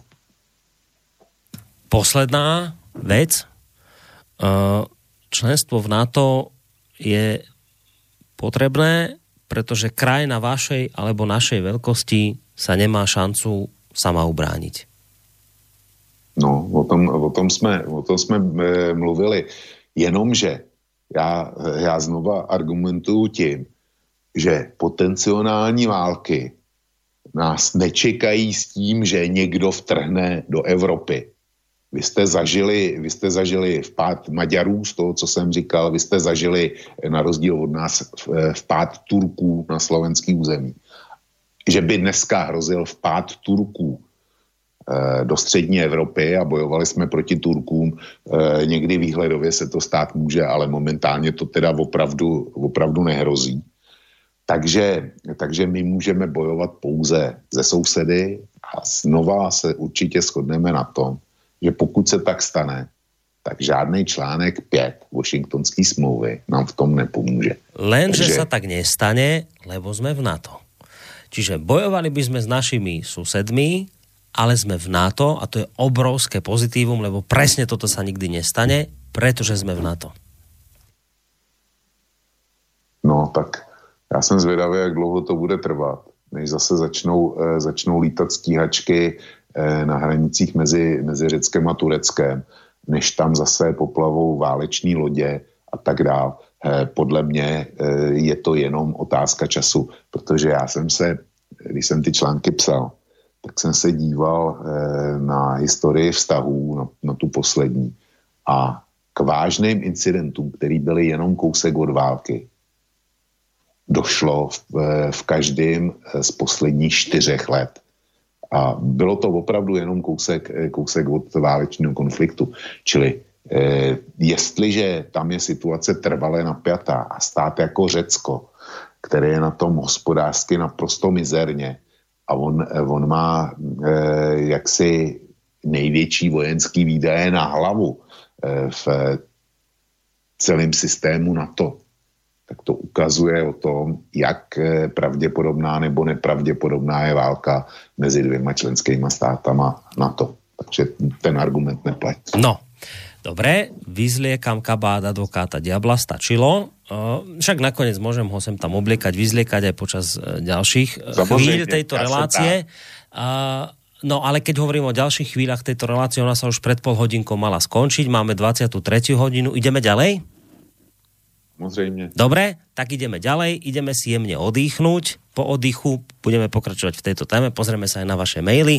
Keď sme si už začali ten Elan hrať, tak si ešte v ňom budeme pokračovať, lebo to je tiež taká pekná vecička. Nemusí to s sídlou mocou súvisieť z NATO, ale je to milé, tak si to ideme zahrať.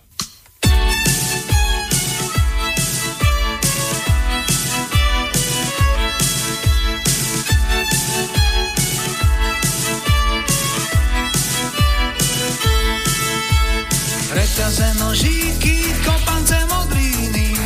som po držke od vína od sílny, taký, ktorý tu a mávali zbojníci pod hlavnou stanicou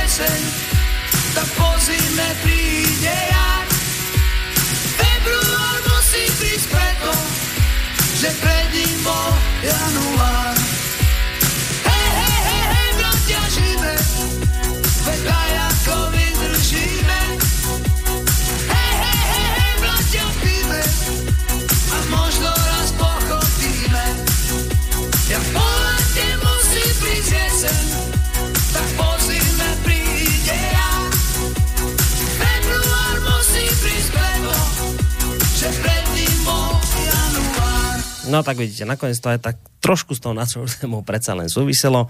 Máme 23 hodín pomaličky, tí, ktorí nás počúvate, sme radi, že tak robíte a budeme ešte radšej, keď sa zapojíte do našej diskusie. Mail studiozavináčslobodnyvysielac.sk, telefon 048 381 0101 alebo zelené tlačítko otázka do štúdia. Bavíme sa o našom 15 respektíve 20-ročnom e, zotrvávaní v Severoatlantickej aliancii, alebo teda NATO, o výhodách, nevýhodách, o tom všetkom, čo s tým súvisí. E, máme tu mailiky, ja sa k ním o malú chvíľku dostanem, ale začnem toto asi už tretie kolo takou otázkou. Ja som tu hodil do placu nejaké tie akože pozitíva nášho zotrvania v Severoatlantickej aliancie. Vlčko hovoril o negatívach, a hneď zodvihnem telefonát. Počkajte chvíľku na linke.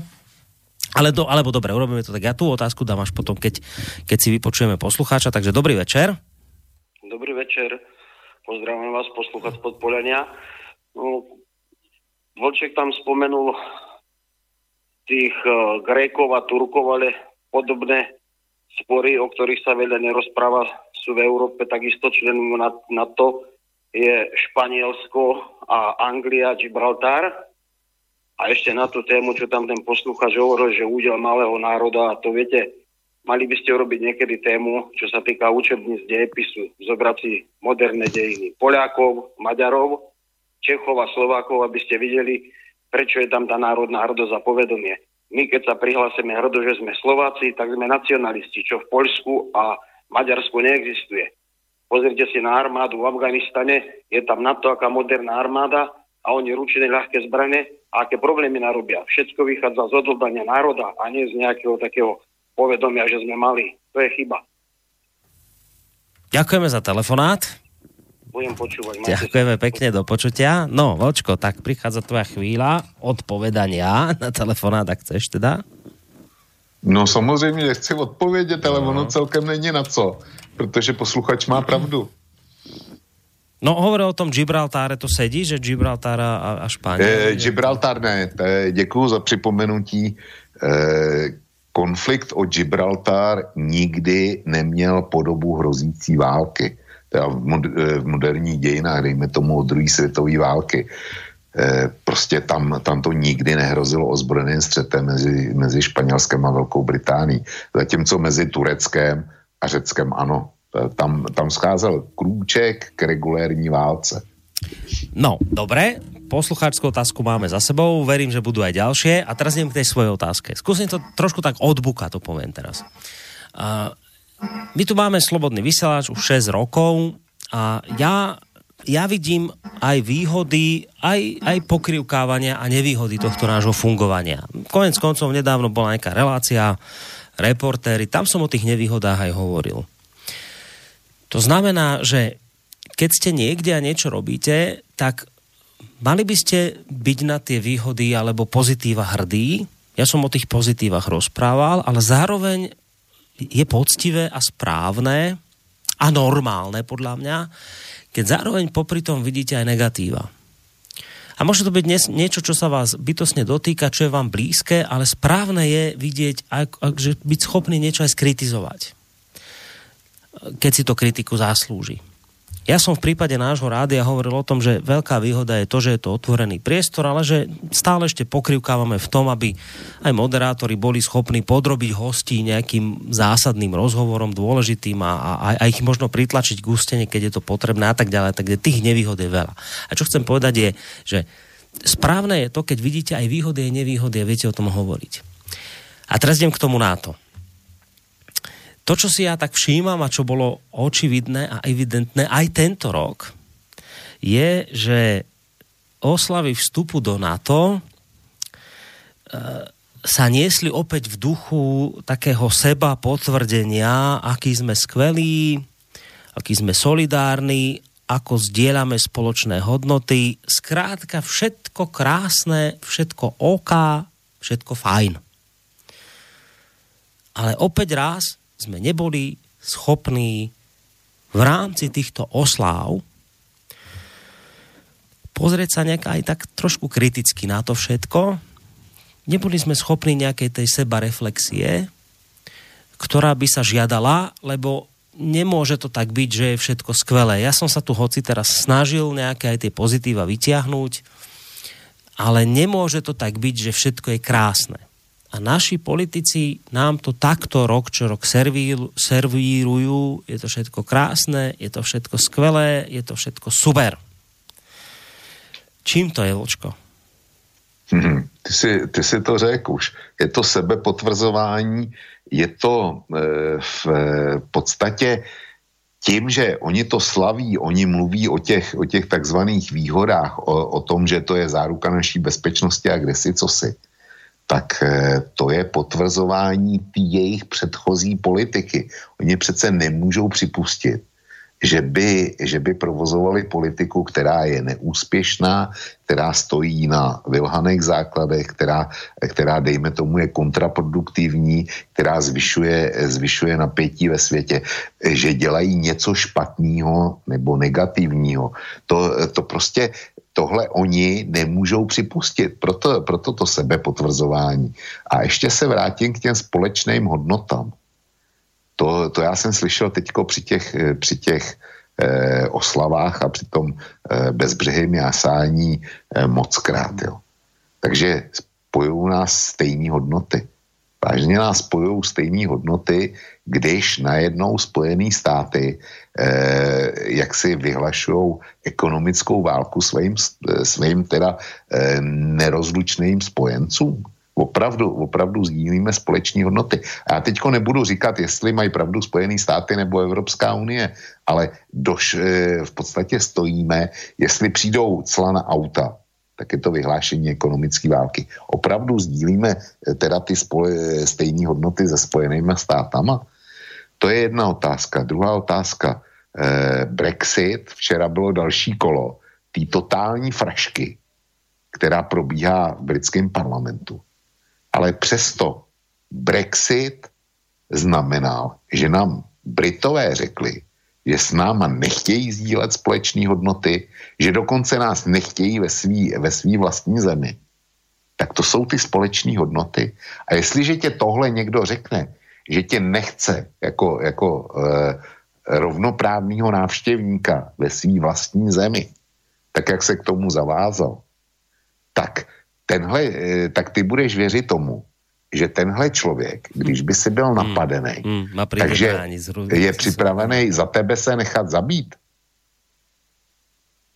To je veľmi dobrá poznámka, ktorá súvisí aj s tým historickým kontextom, o ktorom sme hovorili tu. Přesně tak, ano, přesně uh, tak. Že my máme predsa nejakú skúsenosť, ako sa už, my už máme tú skúsenosť, ako sa naši spojenci zachovali, no a, ale napriek tomu v rečiach našich politikov a elít a tých všetkých sa toto neodráža. A teraz to je to, to ja, ja neviem, ako sa to spýtať, aby som nebol naivný hlupák, ale, ale ja sa to musím spýtať. Tak do čerta, čo sa zmenilo od tých socialistických čias, keď sme nekriticky obdivovali nášho spojenca zo Sovietskeho zväzu a Varšavskej zmluvy, čo sa zmenilo vo vzťahu k dnešku? Keď my predsa máme demokraciu, e, slobodu slova, všetky slobody možné od 89. sme získali a napriek tomu sme nie schopní úprimne sa rozprávať v rámci ani tej aliancie. E, ja nehovorím teraz, že si máme že si máme vytýkať hriechy z minulosti a hádať sa tu o tom, že kto nás kedy hodil cez palubu, ale prečo do čerta keď máme už na rozdiel od toho socializmu tú slobodu slova a demokraciu a to všetko krásne, že už môžeme hovoriť, tak prečo nie sme schopní sebareflexie? Prečo nie sme schopní v rámci NATO sa postať pred ľudí a povedať im, že aj niečo sme pokazili. Že boli veci, o tých si o nich hovoril, hovoril sú o Afganistane, Iraku, o Líbii. Proste kopec zlých vecí, ktoré sa udialo.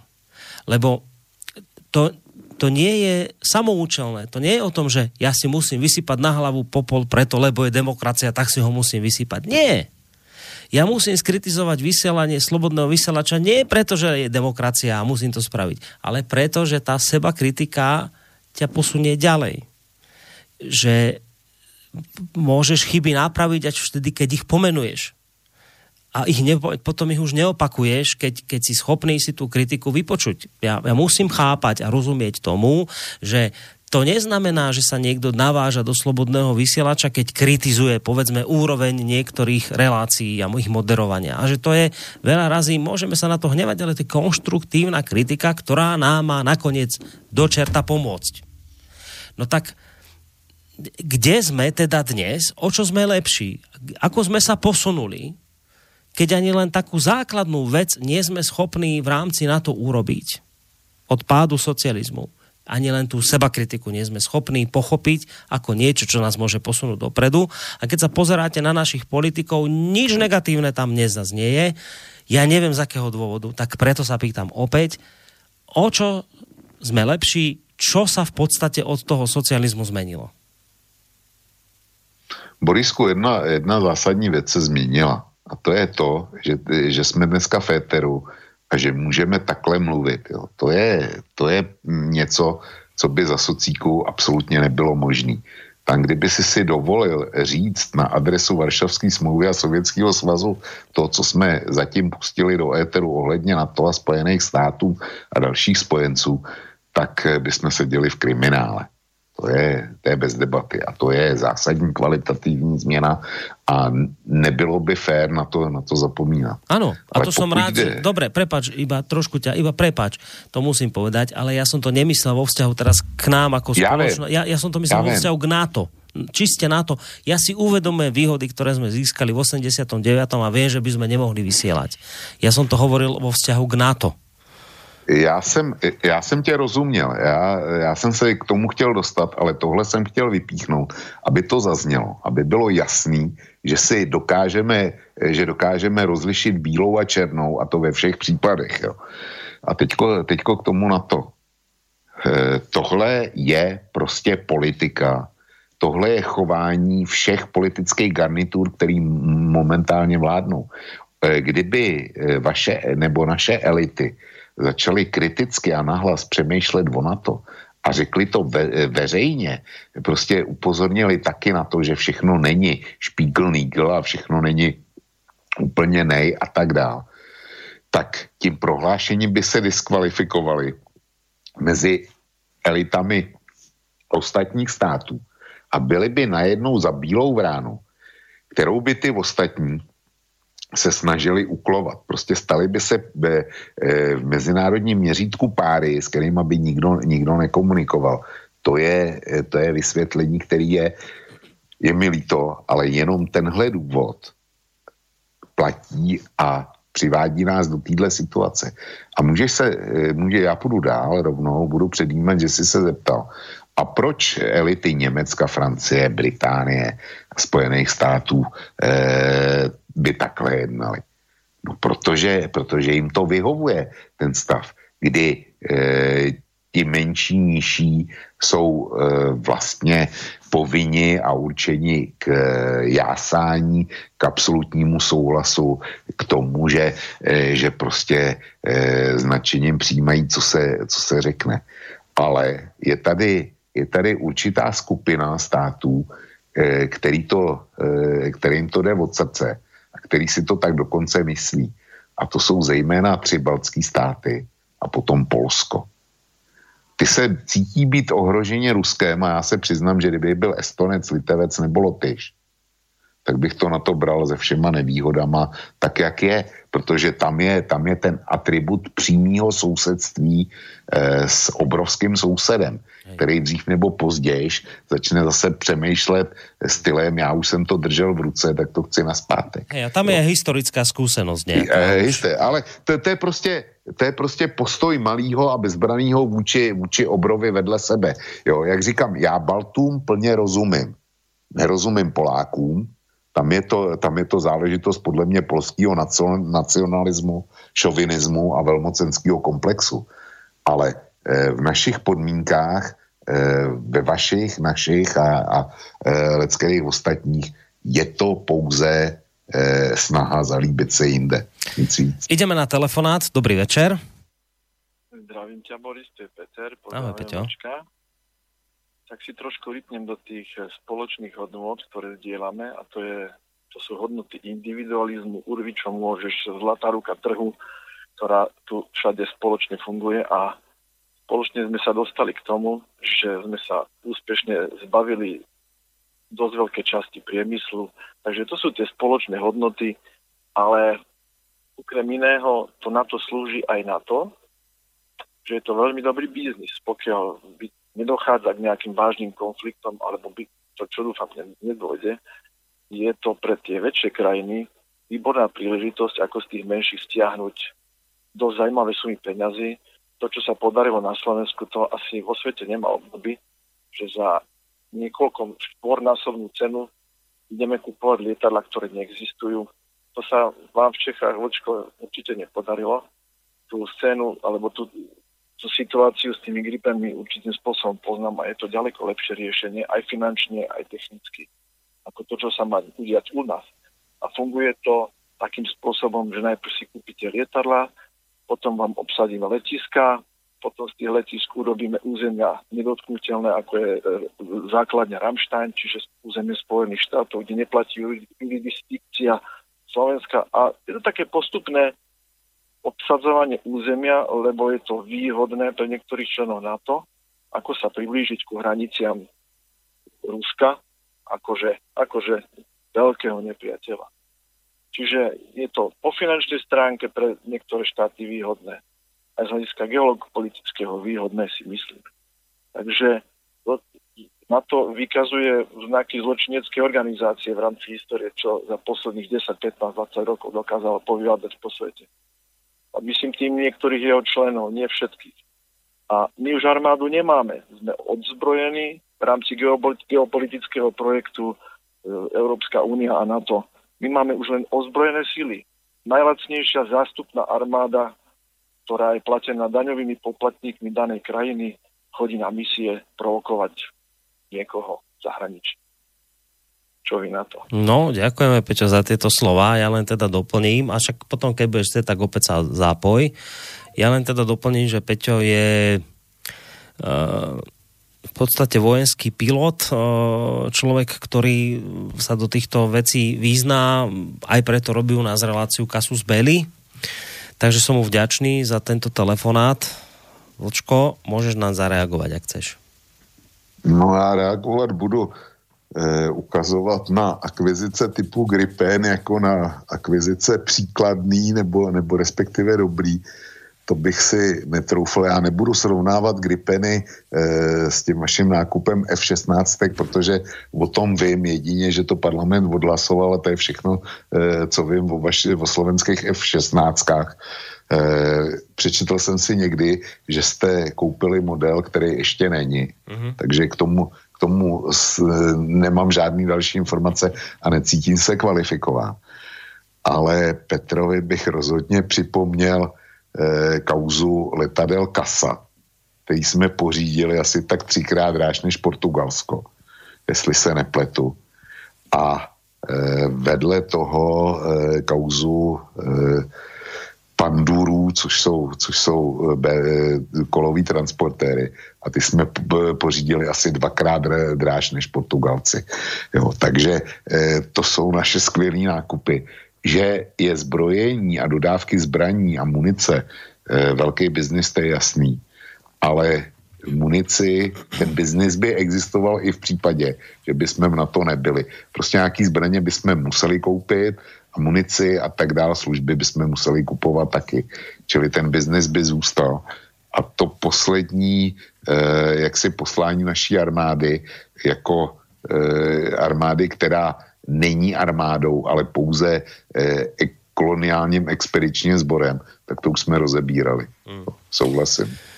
No, jedným z tých, a to už idem k mailom, jedným z tých najčastejších argumentov nášho členstva v NATO a teda tých pozitív, ktoré to prináša, je ochrana vlastných bezpečnostných záujmov. Otázka teda je pred kým a pred čím nás teda to NATO má chrániť. No tým súvisí aj prvá otázka Láca. On nám dal tri otázky, tak pôjdeme po otázku po otázke. Skúste určiť dnes potenciálneho nepriateľa, ktorý nás ohrozuje. Otázka číslo 1. No, potenciální nepřítel, který by nás mohlo ohrožovat, je Rusko. Za předpokladu, že na to bude provozovat eh, tu politiku eh, vůči Rusku, který, kterou provozuje, tak se Rusko opravdu stane naším smrtelným nepřítelem. Protože eh, ta eskalace, která je v posledních 20 letech, nebo respektive někdy od roku eh, 2003 nebo 4, kdy byla vypověděná smlouva ABM o protiraketové obraně, tak ta je opravdu neslíchaná a nevýdaná. To je směr konfrontace, čili Rusko se může stát naším problémem. To je pravda. E, já za momentální největší ohrožení a problém e, vůbec Evropy považuji migraci. Hmm. Žádný, žádný terorismus, ale migraci migraci a tady na to selhalo, selhává a zřejmě selhávat bude. To je další věc. Třetí věc, je, třetí věc jsou teroristi, eh, nikoliv eh, to, že by k nám proudili z zahraničí, ale z komunit, který už v Evropě jsou. A tady nám na to taky nepomůže. Takže to je pro mě ohrožení, který jsou akutní. No, jdeme opět na telefonát. Nevím, či tam máme opět Peťa. Dobrý večer. No, dobrý večer. Tak, no. tak Brno. A, zdravíme do Brna. Dobrý. Já se eh, vyjádřím ohledně toho Štejera. Štajer žádný osmikolový vozidla do té doby nevyráběl, než si objednala Česká republika. Štajer vyráběl pouze šestikolový, jo. Když si vezmeme, eh, jak je eh, vyzbrojená rakouská armáda, které by jsme se v podstatě mohli srovnávat počtem obyvatelstva, tak nechápu, proč se v té době nenakoupili přímo ty šestikolový, protože my jsme zaplatili kompletní vývoj toho osmikolového. To, že ho jsme ko, ko, uh, zaplatili, no, byl, byl dražší, jak ti Portugalci, tak to je teda dost velký problém. Ještě do toho byl samozřejmě namíchaný dalík. A co se týká kasy, tak ještě před kasou se vlastně mluvilo o tom, že se koupí letom Spartan. Už to bylo dokonce i nasmouváno, že aerovodochody, že bude vyrábět uh, spoustu součástek pro tento letoun. Bohužel se od toho odstoupilo a uh, ta firma, která to vlastně vyrábí, ten Spartan, tak zrovna dvakrát nebyla nadšená a tam hrozil i jakože arbitráž jednu dobu, jo, ale naštěstí jako to nějak prošlo, ale v pohodě. No a já, zač- já se vrátím ještě k tomu 18. roku, jo, uh, jak jste se bavili na tím začátku. Vlku, ten problém mezi Čechy a uh, Němci v podstatě nejvíc vygradoval přímo v tom 18. roce, protože uh, já to beru z toho, co mi vykládal děda, protože jsme měli firmu, jo? A my jsme platili dluhy až do 65. roku, co nám 48. zebrali firmu. No a vlastně od 19. do 23. roku byli vyhazováni Němci jako takhle ze státních úřadů, jo. To jako byl docela problém. E, já se ani nedivím, že prostě se ty Němci otočili proti, jo. Já když byl Němec a vyhodili mě z práce, jenom kvůli tomu, že jsem Němec, samozřejmě na tom, na tom sudeckém území jako takhle e, to úplně takhle nebylo, ale co se týká středu e, Čech, Moravy a tak dále, tak eh, to německé obyvatelstvo bylo vyhazováno z práce, myslím, ale ze státních úřadů, jo, ze státních úřadů. E, tak to jako vidím dost velký problém a třeba ani se neděje Moravcovi, že se taky otočil, protože pokud on jako bral Beneš jako symbola, že mu věřil ve všem, že prostě se půjde do toho a nakonec prostě Beneš, Beneš, Beneš řekl, že se do toho nepůjde, tak to je jako, je to, dejme tomu, že ano, možná to bude jako velezrada, ale jako, když já někoho věřím, a on mě zradí, jako takhle, sám o, sobě ta osobnost, sám si uletí někam do nějaké země, kde si, nechci říct, že si žije jako král. A ostatní lidé tady trpí, jo, na tom, v tom protektorátě. Spousta lidí je vyváženo do koncentračních táborů, ať už likvidačních, nebo pracovních, nebo nějakých jiných, nebo jsou v různých káznicích, věznicích. E, a třeba vezmu třeba ty konicové koleje, kde třeba naše rodina taky byla pozavíraná, nebo v jiných ještě několika koncentračních táborech tady na Moravě byla pozavíraná.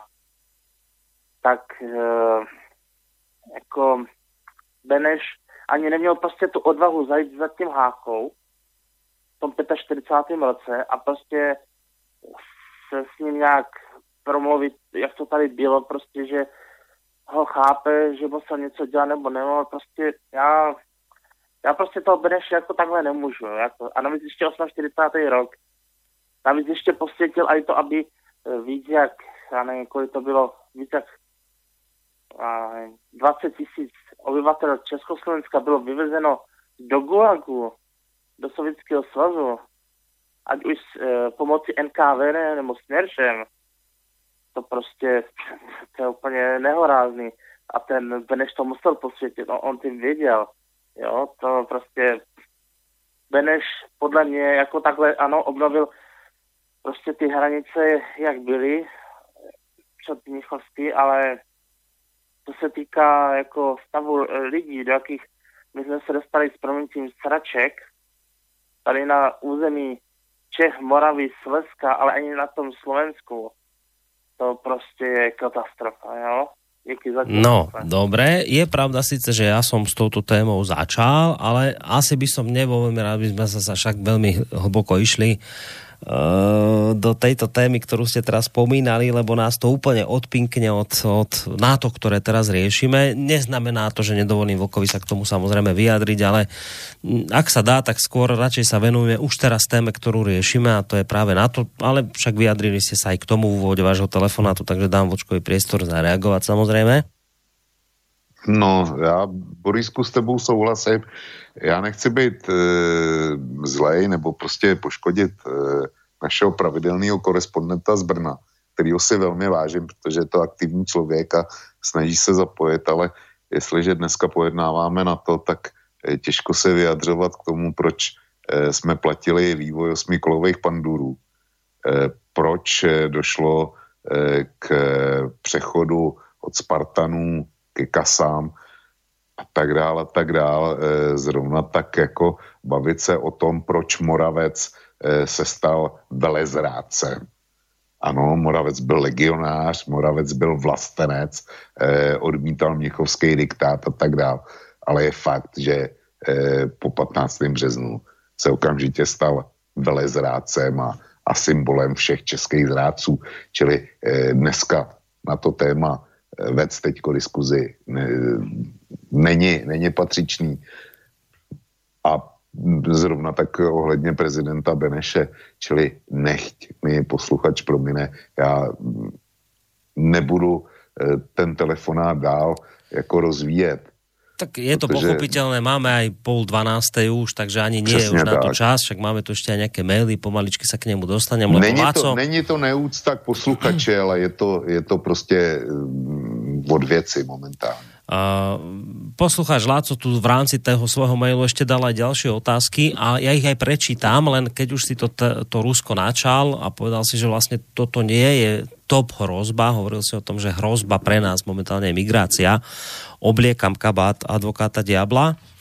Ako toto môžeš povedať, keď vieš, že Rúsko poprvé je hrozba pre nás totálne vojenská. Je to krajina, ktorá dnes zbrojí. Putin predstavil nové nebezpečné zbranie. Nakoniec, e, keď sa pozeráme na Rusko z vojenského hľadiska, tak je to e, jadrová veľmoc. Nikto nemá na svete toľko jadrových zbraní ako práve Rusko. E, Rusko otrhlo časť Ukrajiny, takže kľudne si môže robiť záľuska aj na ďalšie krajiny. A hlavne, keď sa pozeráme na Rusko nie len z vojenského hľadiska, ale aj z toho nevojenského, dneska je Rusko krajina, ktorá využíva rôzne hybridné hrozby a fígle, ovplyvňuje voľby, v rôznych krajinách, ovplyvnila voľby v Spojených štátoch, snaží sa ovplyvňovať volieb asi aj európskych, do istej miery zasiahla do Brexitu. Skrátka, dobre, Rusko tak vojensky, ako aj nevojensky nás e, zásadne ohrozuje. To totálne, momentálne je to hrozba číslo 1.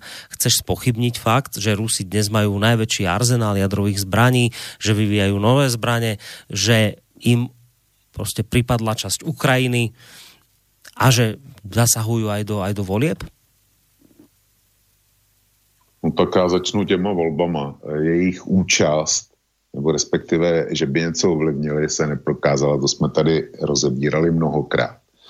E, teďko, e, pokud vím, a to si určitě zaznamenal taky, tak byl, tak byl e, na sedm let odsouzen s konečnou platností bývalý šéf Trumpovy kampaně Manafort, No a odsoudili ho za eh, praní peněz a obcházení amerických zákonů ohledně peněz, který mu svěřil Janukovič a lidi z jeho okolí, ale nikoliv nedokázali mu eh, spojení s Rusama eh, ohledně voleb a, a tak dále. Čili eh, existuje Millerova komise, která zatím nezveřejnila naprosto žádný hmatatelný výstupy ohledně toho ovlivnění voleb. A já e, zopakuju argument, který už jsem xkrát tady použil a budu používat vždycky. Jak je možný, že e, Rusko dokázalo ovlivnit prezidentské volby ve Spojených státech, že dokázalo zařídit Brexit, a když už teda jsme u toho Brexitu, tak nejspíš Rusko e, to provozuje absolutně dokonale, protože má spoustu agentů v britském parlamentu, který zřejmě pod ruským vlivem zcela zneschopnili Velkou Británii a její dohodu s, Evropský, e, s Evropskou unii. To je, to je opravdu ruský mistrovský výkon. Ale e, ještě něco jiného. Tak Rusko dokáže ovlivnit Velkou Británii, dokáže ovlivnit Spojené státy, ale nedokáže zařídit, aby volby v pobaltských státech a v Gruzii, co jsou maličký státečky, tak aby tam přišly eh, k moci Rusku nakloněný vlády a dovolilo, aby, aby tyhle země vstoupily do NATO. To, jako, to je to, to, to všeho schopný Rusko, který má dokonale všechno pod palcem.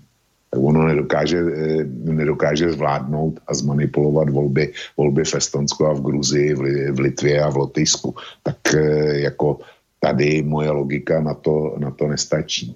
Ale já jsem si otevřel eh, článek, který jsem dal 13. 3.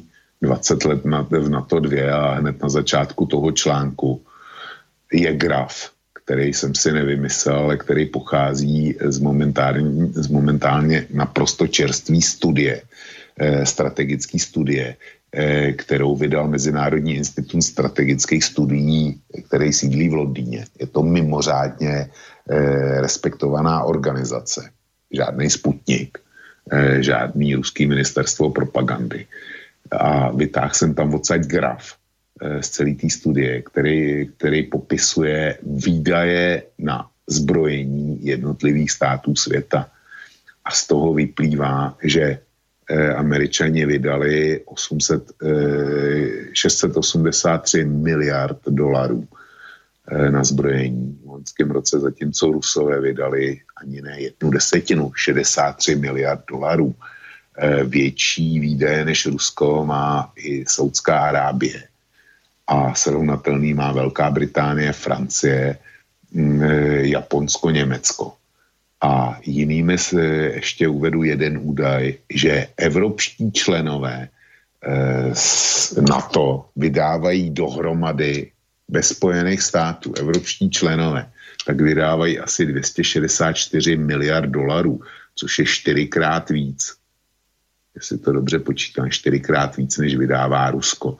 Takže jestliže, jestliže Spojené státy vydávají desetkrát víc a e, evropský křídlo na to vydává čtyřikrát víc než Rusové, tak teď mi někdo vysvětlí, jak lze válčit když eh, jeden stát vydává, vydává asi 15krát míň než blok států, který stojí proti němu. No, Jakou může mít šanci ve válce? Protiargument, protiargument na toto tvoje tvrdenie je, že nemôžeš pozerať na množstvo, koľko ktorá krajina vydáva na zbrojenie, ale musíš pozerať na množstvo peňazí vo vzťahu k HDP danej krajiny a že z tohto hľadiska síce ono nominálne môže dávať Rusko akože menej v dolároch, ale vo vzťahu k HDP to môže byť viacej. Rozumieš tomu, že toto oni hovoria kritici, že vy nepozerajte na to, že, lebo to je podobné, ako keby si povedal, že ja neviem, uh, uh, no na Slovensku uh, zarobia ľudia, ja poviem príklad, tisíc eur, no ale čo z toho, keď nabyt dajú 500 eur a, nie, vo výsledku im nič neostane a na Kube zarobia, ja pár dolárov, no ale všetko je bezplatné, tak vo výsledku im neostane až tak oveľa menej. Čiže ty musíš všetko rátať k pomeru HDP. A ne, to... Borisku, nikoli k HDP, ale ke kupní síle. Co si koupíš, ze, Alebo, zbraní si no. koupíš za dolar, za dolar ve Spojených státech, v Evropě a e, v Rusku. No. Nepochybně, nepochybně jeden dolar e, v Rusku znamená větší nákup než jeden dolar ve Spojených státech pro armádu nebo, nebo v, no. v Evropské unii. Ale rozhodně, jestliže těch dolarů je na jedné straně 15 krát víc, jestliže obyvatelstva máš, Rusko má asi 160 milionů obyvatel, Spojené státy mají 350 a eh, Evropanů je řádově 500 milionů, nebo teda eh, obyvatel eh, Evropské unie je řádově asi 500 milionů tak eh, dohromady stojí 850 eh, milionů proti 160 milionům. Takže je to i v lidských zdrojích, protože armáda potřebuje lidi.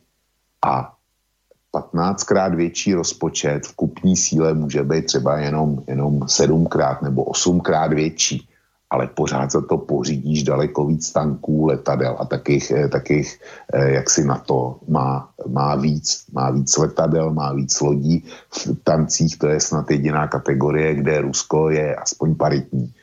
Má víc vojáků, eh, má víc dělostřeleckých systémů, má víc raket, má víc letadel, má víc lodí. Čili já si neumím představit, jak by Rusko mohlo vést agresívní válku. Že by vedlo obranu, tak no, to, to není žádná Proti debata. argument bude zase, a to idem dať hneď, pre, dáme presto posluchačovi, proti argument bude, no ale stále má najväčšie zásoby jadrových zbraní, takže stále je hrozba. No, má, no bez ohľadu na to, že ako zbrojí, koľko raket, toto, hento, ale v týchto fatálnych veciach je stále na prvom mieste, ono má viac jadrových zbraní ako Spojené štáty, takže je to hrozba pre nás, bojíme sa ho, musíme niečo robiť. Poslucháč na telefóne, Nike, dobrý večer večer. No ještě jednou dobrý večer, tady Brno. Eh, já jsem ani nechtěl, aby na to Vlk reagoval, to byla spíš poznámka. Vlk má uh, v podstatě opačný názor, jak já to měl s ním v některých věcech a možná i větším, ale to je jedno. Ale já si vyjádřím ohledně toho Krymu. Uh, pane Korony, vy si asi pamatujete, minulý rok byl pan Marček, uh, poslanec slovenského parlamentu uh, na Ukrajině. Ano, ano. V jednom videu tam řekl, že on měl možnost nahlédnout do smlouvy ještě z dob Sovětského svazu, která byla mezi Ruskem a Ukrajinou ohledně Krymu. A tam vlastně ta smlouva je o tom, že ten Chruščov jakože údajně ten Krym daroval Ukrajině. Ale údajně v té smlouvě není vůbec e, použito slovo darování nebo tohle, ale je tam údajně e, použito slovo že se dává do zprávy. Takže se chci zeptat, jestli byste třeba mohli oslovit pana Marčeka, eh, buď vy, nebo někdo od vás jsou eh, vysílači, nebo od pana Poláčka někdo, nebo od hlavné zprávy, tak jestli by mohl třeba ten pan Marček dát k dispozici, samozřejmě se souhlasem eh, té ukrajinské strany, jako takhle, jak ta smlouva vlastně přesně vypadá, protože všude se to zkresluje a je tedy na, na tom pravdy, co on přesně v tom videu řekl. Jo? Protože pokud je teda pravda, co řekl, že se dává do zprávy, to znamená, že vlastně Rusko mělo právo na to si ten Krym vzít zpět k sobě, protože bylo jasné, že tam hrozila genocida, to prostě vlk nemůže popřít.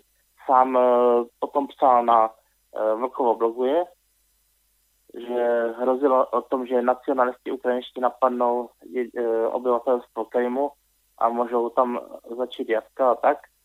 Takže jestli tohle byste třeba mohli udělat, jste domluvit s panem Marčakem, jestli by se dalo něco s tou smlouvou udělat, jako aspoň třeba část zveřejnit jako takhle, jak to bylo ve skutečnosti. Jo? No, dobre, ja len poviem toľko, že my sme v minulosti pána Marčeka volali ku nám do vysielania, nejaký problém sa mi mal, nechcel prísť a potom aj nakoniec na veľa, na veľa teda, že áno, ale že teraz nie a nevie kedy, takže ostalo to tak niekde vysieť vo vzduchoprázdne, čo neznamená, že by nemohol prísť, keby chcel, samozrejme môže, tak ako ktokoľvek iný ale vravím, bola v minulosti takáto snaha z našej strany a nestretla sa s nejakým veľkým úspechom.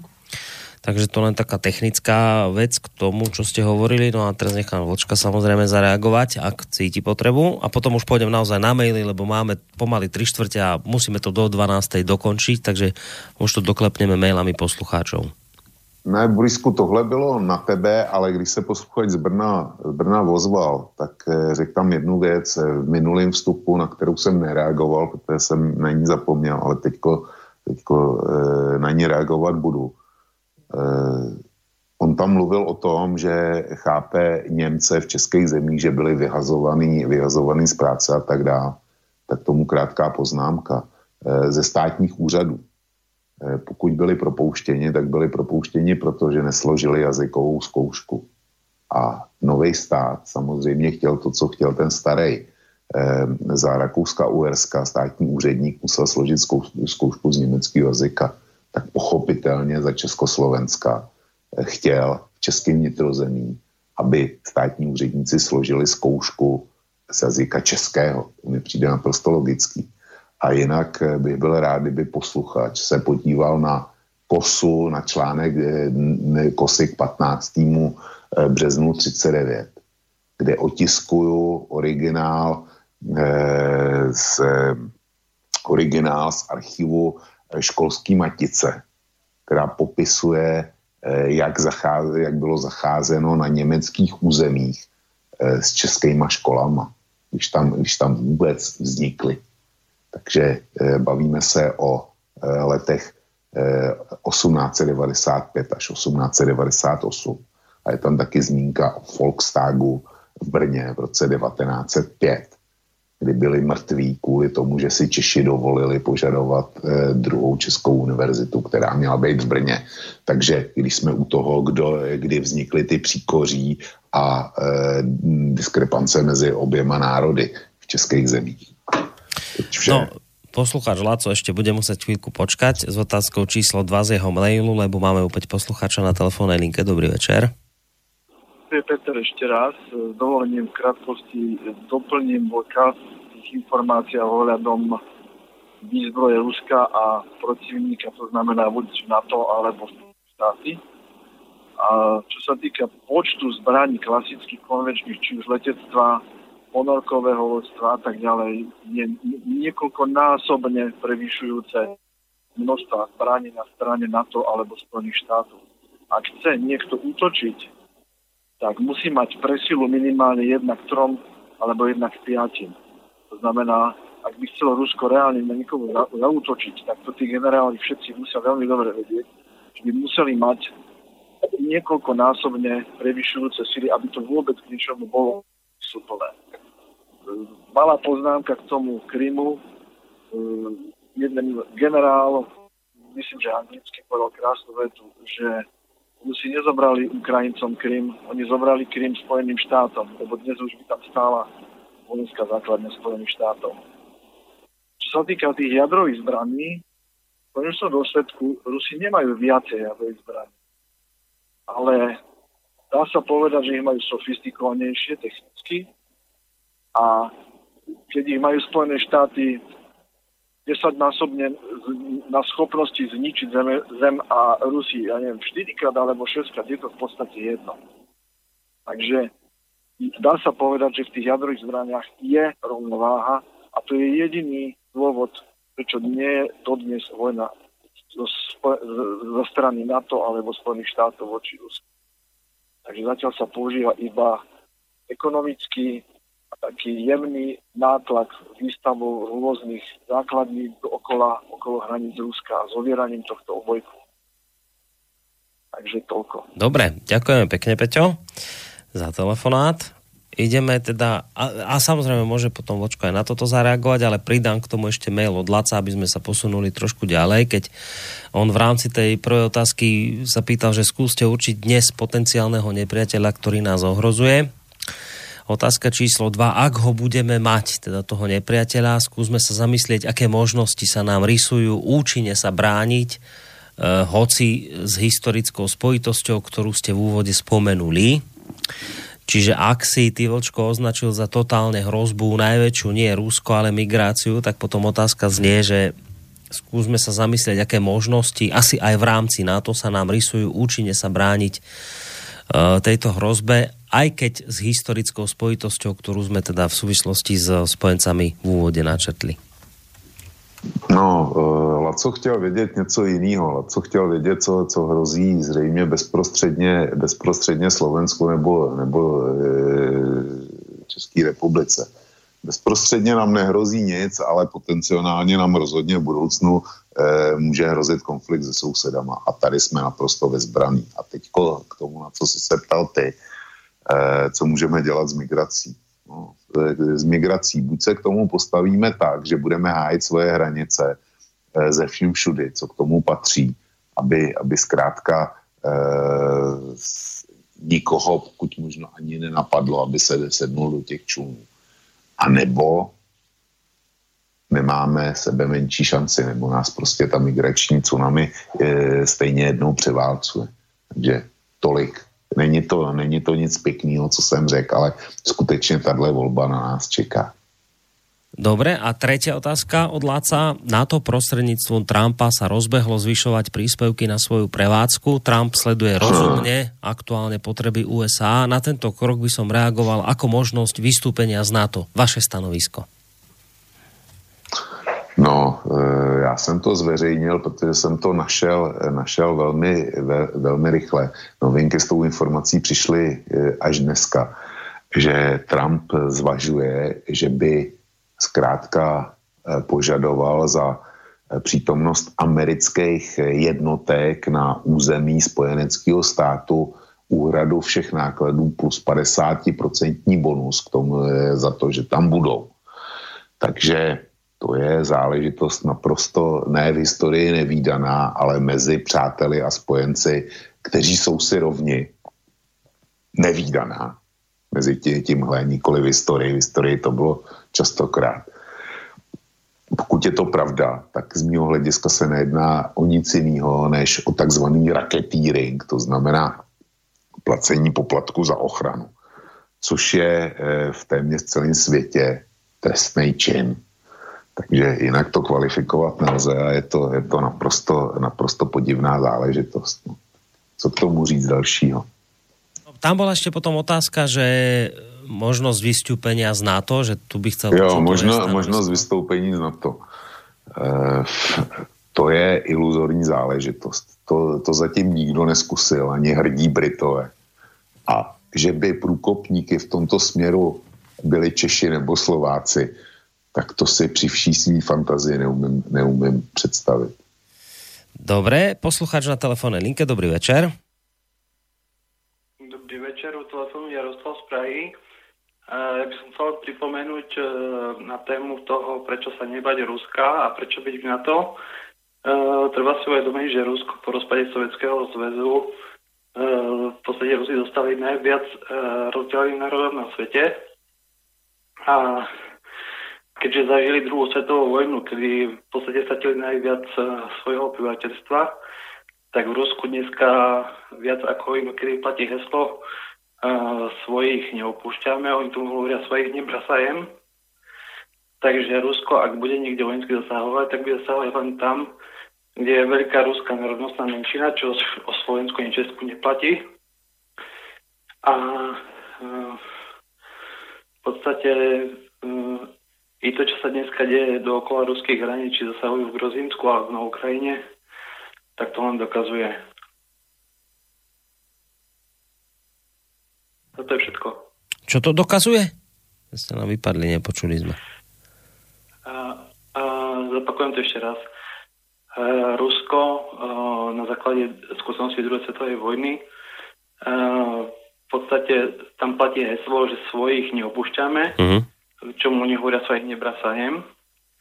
To znamená, že ak dnešné Rusko niekde slovami niektorých sa dá povedať, že útočí, tak útočí len na základe obrany svojej národnostnej menšiny na uh, území štátu, ktorý už není uh, súčasťou Sovjetského zväzu, lebo vlastne tým, že sa Sovjetský zväz rozpadol, tak uh, vznikli obrovské územia, kde žijú Rusi, ale nie sú ako sú súčasťou Ruska. To v podstate povedal aj Vladimír Putin, že vlastne po rozpade Sovjetského zväzu ruský národ zostal najviac rozdelený národom na svete keďže tento problém sa ani Slovenska, ani Česka netýka, není dôvod sa bať, aby, sa, aby Rusko niekedy zasahovalo na našom území. Mhm, rozumiem, áno. Dobre, ďakujeme za telefonát. Necháme Vočka zareagovať, potom ešte jeden mail dám k Rusku práve súvisiaci. Tak poď, Vočko. Tak. No, e, posluchač má sice pravdu, jenomže argumentovat ochrany, ochranou zájmu e, národnostní menšiny mimo hranice vlastního státu je vlastně něco, co nás vrací před Mnichov, kdy e, podobným způsobem argumentovali Němci vůči Československu. Ochrana sudecké menšiny a tak dále. Ano, ty menšiny na tom můžou být špatně, nemusí být na tom dobře. Ale jakmile je velký bratr začne chránit, tak je to univerzální důvod k válce a já se toho velmi, velmi bojím podobného postoje. A vím, že, že Rus, Rusové v Estonsku kde jim nejsou přiznaný základní občanský práva, tak eh, by se mnou hrubě nesouhlasili, ale je to prostě tak. Ten hmm. akt se stal, eh, Gorbačov souhlasil s otržením baltských států s vědomím toho, že tam je ruská menšina. Stalo se. No. No, ja sa, ja sa ešte vrátim k, tom, k tej otázke od uh, Láca, ktorý sa ťa pýtal na možnosť vystúpenia z NATO. Ty si teda povedal, že tu nevidíš, že by to niekto urobil, zatiaľ v tomto nemám nejakú skúsenosť, ale ja to chcem rozšíriť o otázku, lebo ty si, to o tebe vieme všetci, ty si proste priaznivec zotrvania Slovenska Českej republiky v Európskej únie, únii, pretože by to mohlo mať pre nás zlé, nedozierne, hlavne teda ekonomické následky. Neexistuje žiadna alternatíva k Európskej únii. Skúsim sa teraz vo vzťahu k NATO spýtať teraz nie, či máme príklad, nemáme príklad, či to niekto robí, neurobi, to je jedno. Ja sa ťa teraz pýtam na tvoj názor. Tak, ako si nevieš a nechceš predstaviť vystúpenie z Európskej únie, vedel by si si do istej miery predstaviť vystúpenie z NATO, alebo to vnímaš podobne ako Európsku úniu, že neexistuje momentálne alternatíva k NATO? No, já si myslím, že z hlediska bezpečnosti, když se budeme bavit věcně, z hlediska bezpečnosti a rizik, si myslím, že by se zase až tak moc nestalo, kdyby jsme zaujali, zaujali pozici Rakouska, oba státy. Prostě nebyli by jsme vystaveni žádným větším rizikům, než vystaveni jsme teď. Ale na druhou stranu myslím si, že by to, kdyby se o to někdo pokusil, takže by, že by to neprošlo jenom tak. Eh, Brexit eh, z hlediska strategického, geopolitického a silových zájmů, ta nehraje v podstatě žádnou roli. A podívej se na to, na to co se děje, ale e, jak si geopolitické vystoupení či, e, států z NATO by změnilo mm, mapu světa, silovou mapu světa. A to by nebylo, to by nebylo bez důsledků, jo, bez praktických, čili říkám, bezpečnostně si to představit dovedu ale e, nejsem z toho odhadnout e, technické dopady, které by s tím byly doprovázeny. A já si, Borisku, kdyby si se stal zítra předsedou slovenské vlády nebo slovenským prezidentem a začal si to zvažovat, tak já si myslím, že bys to nakonec taky neudělal. Hej, no, tak isté, že keď už človek má nejaké iné množstvo informácií, tak potom sa k týmto veciam inak stavá. Faktom ale je, že to spomínané Rakúsko alebo Švajčiarsko si dokázalo udržať neutralitu, ale ty vlastne naznačuješ, že ty sú fajn preto, lebo si ju dokázali udržať. Nikdy nevstúpili, ale problém je, keď už, keď už vstúpiš, problém je vystúpiť. Toto hovoríš. E, ešte tu máme otázku od Ľuba. Sľuboval som, že sa dostaneme k, tomu, k tomu Rúsku, keď on hovorí, že pýta sa nás oboch, že čím to podľa nás je, že práve Rúsko je dnes v rámci NATO Eh, prezentované ako najväčší problém. Prečo práve Rusko?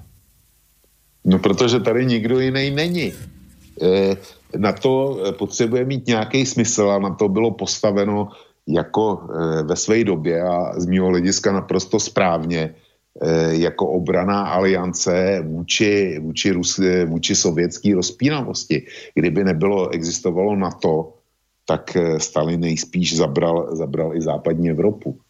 To, to jako tenhle názor je mi vlastní a myslím si to.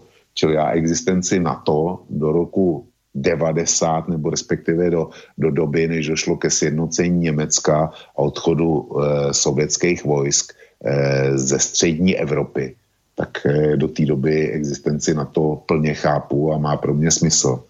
Ale to, co se děje řádově od roku 2008, to, to naprosto nechápu a, a je to využívání ruského strašáku, protože na to e, my furt se bavíme o tom, že, že na to nás chrání pro Boha, ale před, před čím?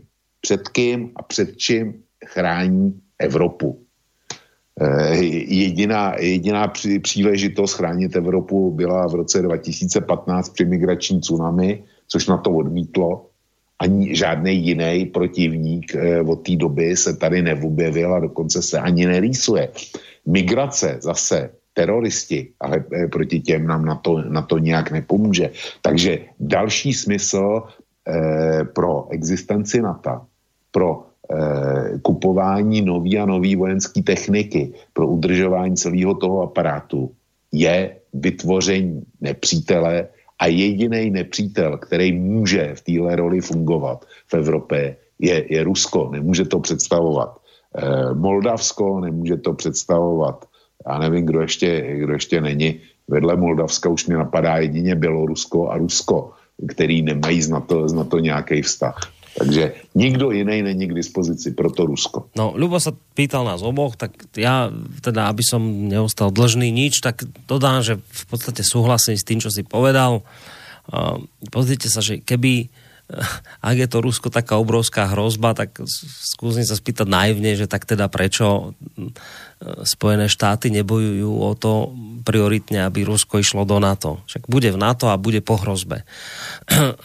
A viem, že či Jelcin alebo aj Putin v podstate po takomto niečom svojho času poškulovali. No, nestalo sa my sme to hovorili vo viacerých e, reláciách, nebude to nič nové, konec koncov spomenul to teraz aj Vočko, vy, vy potrebujete proste nejakého nepriateľa vonkajšieho.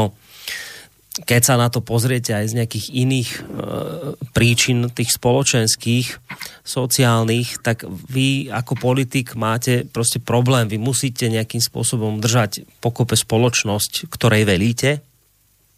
Tí ľudia sú dnes Tí ľudia sú dnes rozhádaní, máme tu obrovský individualizmus, má tu konzum a všetky tie veci, ktoré ľudí individualizujú, ale spoločnosť, ktorá sa mimoriadne individualizuje, sa potom môže rozpadať.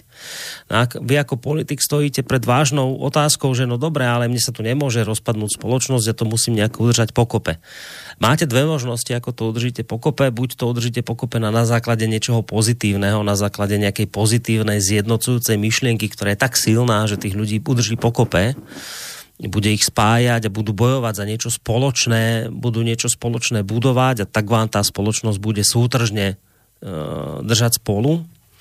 No ale keď nič takéto spoločné je zjednocujúce, pozitívne nemáte, tak musíte tých ľudí zjednotiť na niečom negatívnom. Musíte vytvoriť spoločného nepriateľa, ktorý tých ľudí združí v zmysle, no vidíte, však e, máme tu spoločného nepriateľa, tak musíme naše spory odhodiť za hlavu, lebo nakoniec toto je vlastne naša spoločná hrozba, ktorá nás musí zjednotiť a spojiť a zrazu už máte zjednocujúci prvok a potom už sa k tomu samozrejme pridávajú ďalšie veci, že sa na tom dá aj dobre zarobiť, že sa na tom dajú aj dobre peniaze vytočiť. Ale podstata ide o to, že vy jednoducho toho nepriateľa potrebujete mať. Potrebujete ho mať jednak na spojenie spoločnosti, jednak na to, aby ste vlastné zlyhania mali koho, komu hodiť na plecia. No nemôžeme sa toho Ruska zbaviť, potrebujeme ho ako nepriateľa mať. No a to je otázka, prečo momentálne je, je tu dnes Rusko ako, ako ten nepriateľ top číslo 1. Toto si myslím ja, keď ste sa na to pýtali. prejdem hneď na ďalší mail, lebo už sa blížime k tej 12. a naozaj nech, nech to teda čo najviac stihneme. E, nevraciam sa už k téme, je to len k vám osobne, k tomu my. Vy ste to totiž používali vtedy, keď ste rozprávali o obsadzovaní Čiech a Moravy. Obávam sa, že keď sa vás netýka pomočka a ste aj Slovák, aj Čechoslovák, čo nemôžete byť, pretože ste mladší ročník, ale v tomto som chcel. Vo vašom rádiu začína prevládať český duch rozmýšľania a tohto, tohoto po, poučovania staršieho brata sme sa chceli zbaviť preto sme sa rozišli a vy vo svojom rádiu sa vraciate späť. To som zbadal aj vo včerajšej relácii s pánom Michelkom. Uh, no, áno, môže prevládať aj takýto názor. Ja rozumiem, že uh, niektorým z vás sa to nemusí pozdávať, ale momentálne, uh, ako to povedať, neurčujete vysmerovanie rádia. Táto úloha pripadla mne, pretože som ho spolu s kolegami pred šiestimi rokmi budoval a držíme ho dnes, dodnes spolu. A ja som sa rozhodol, že chcem ísť touto cestou. Nemusím sa vám to páčiť, pokiaľ vám to nekonvenuje, pokiaľ vám to vadí. Je konec koncov niekoľko ďalších rádií alebo médií, ktoré si môžete naladiť. Nikde nie je napísané, že toto rádio musíte počúvať. Ja touto cestou chcem ísť, pretože si myslím, že doba, ktorá prichádza, vyžaduje naše spájanie a nadviazanie na aj tie pozitívne veci, ktoré sme spolu zažili ja som preto rád, že tu takéto relácie máme a budem naďalej robiť všetko preto, aby aj český hlas v našom e, vysielaní znel ešte častejšie. Keď sa na to nepozriem len cez takúto nejakú ideológiu, ale aj cez financie, tak český poslucháč je po slovenskom poslucháčovi druhý najpočetnejší, ktoré, ktorý toto rádio drží nad vodou. Poviem to inými slovami, keby to neboli českí poslucháči, tak rozpočet tohto rádia klesne tak významným spôsobom, že by som bol nútený obmedzovať množstvo relácií. Takže toto, či už sa vám to páči alebo nepáči, je v tejto chvíli československý projekt. Ja som na to hrdý a budem v tom samozrejme pokračovať ďalej. Uh, ďalší mail od Kuda. Ja len, že mám zdravé sebavedomie, možno práve preto, že som z Martina a že žijem v zahraničí a vždy budem hrdý Slovák a pre mňa je najväčšia udalosť Slovenské národné povstanie. Musíme len poznať svoju históriu ako vlk, potom budeme hrdí. Stačí, aby sme sa mali radi a potom sa budeme vedieť uh, stavať ako partner, nie ako podaný aj v NATO, napísal Kudo. Chceš k tomu, Vočko, niečo zareagovať? Chci, Kudo mi, Kudo mi dneska poslal mail a já, já mu slibuju, že mu zítra odpovím. Dobre. Ďalší mailing nakoniec to aj stihneme do 12. Spoločná pomoc NATO členským štátom skončila obsadením severnej časti Cypru tureckými tankami. Kto pomohol Grékom? Pýta sa mm, Marek. Tak isto by sme dopadli aj my. Nezabudneme, ako nám pomohli Briti, Taliani, Francúzi v Mnichovskej zrade. Výkričník. No, k tomu, k tomu není celkem co říct, to tady říkáme celý večer. Dobre, a toto je mail od Pepeho, on mi poslal vlastne nejaký link, takže to s tým teraz nič neurobím. Uh, ďalší mail. USA vždy potrebovalo úhlavného nepriateľa, když to byl Usama bin Laden, tak o Rusku nikto neslyšel, Usama byl zlikvidován a musel přijít další. Áno, toto je aj moja teória, toto si myslím ja to isté, že vždy potrebujete nejakého nepriateľa. Najskôr to bol sovietský zväz, keď sa rozpadol, tak chvíľu sme nevedeli čo, tak našťastie nás zachránili tí teroristi, proti ktorým sme začali bojovať. No a keď dnes už tí teroristi nejako idú do úzadia, tak zase máme popri terorizme aj to Rusko, takže toto si myslím isté a ja, že áno, že to sa nám tak prestriedalo s terorizmom zase Rusko. Ale chcem sa predsa len, lebo tak už ideme do toho finále, chcem sa ťa spýtať takúto vočko vec, aby som na to nezabudol. A to už je tomu 20 rokov, ako ste vstupovali do NATO. Ty si tu pomenoval negatíva, ktoré to prinieslo. V podstate ťažko si hľadal nejaké tie pozitívne body. Ja som sa o nejaké pozitívne pokúšal. Bavili sme sa o tom. Keď tak e, spätne teraz zalovíš vo svojej pamäti a presunieš sa do roku 1999, Spomínaš si na to, ako si si v tej dobe to NATO predstavoval a čo si od neho očakával? No, to e, vzpomínám a, a jsem rád, že, že k tomuhle došlo. E, v roce 99 a 98, kdy se o tom jednalo, tak jsem to podporoval všema deseti. Nezapomeň, že to bylo, že to bylo eh, deset let od eh, revoluce, kdy prostě ještě v člověku byl takový ten, ten resentiment vůči Sovětskému svazu, vůči, vůči Rusku a furt jsme to vnímali, že tady existuje nějaký nebezpečí revanše a změny, změny poměru. Čili vstup do NATO z tohoto hlediska byl, eh, byl pro mě v pořádku a je, je do dneška. Nicméně přišlo velmi rychlé vystřízlivění.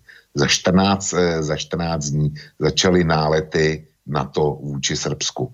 A tohle vedlo u mě eh, k naprosté změně postoje, protože já jsem bral vstup do NATO jako vstup do obrané organizace, která mm, nás opravdu bude chránit před, eh, před nebezpečím.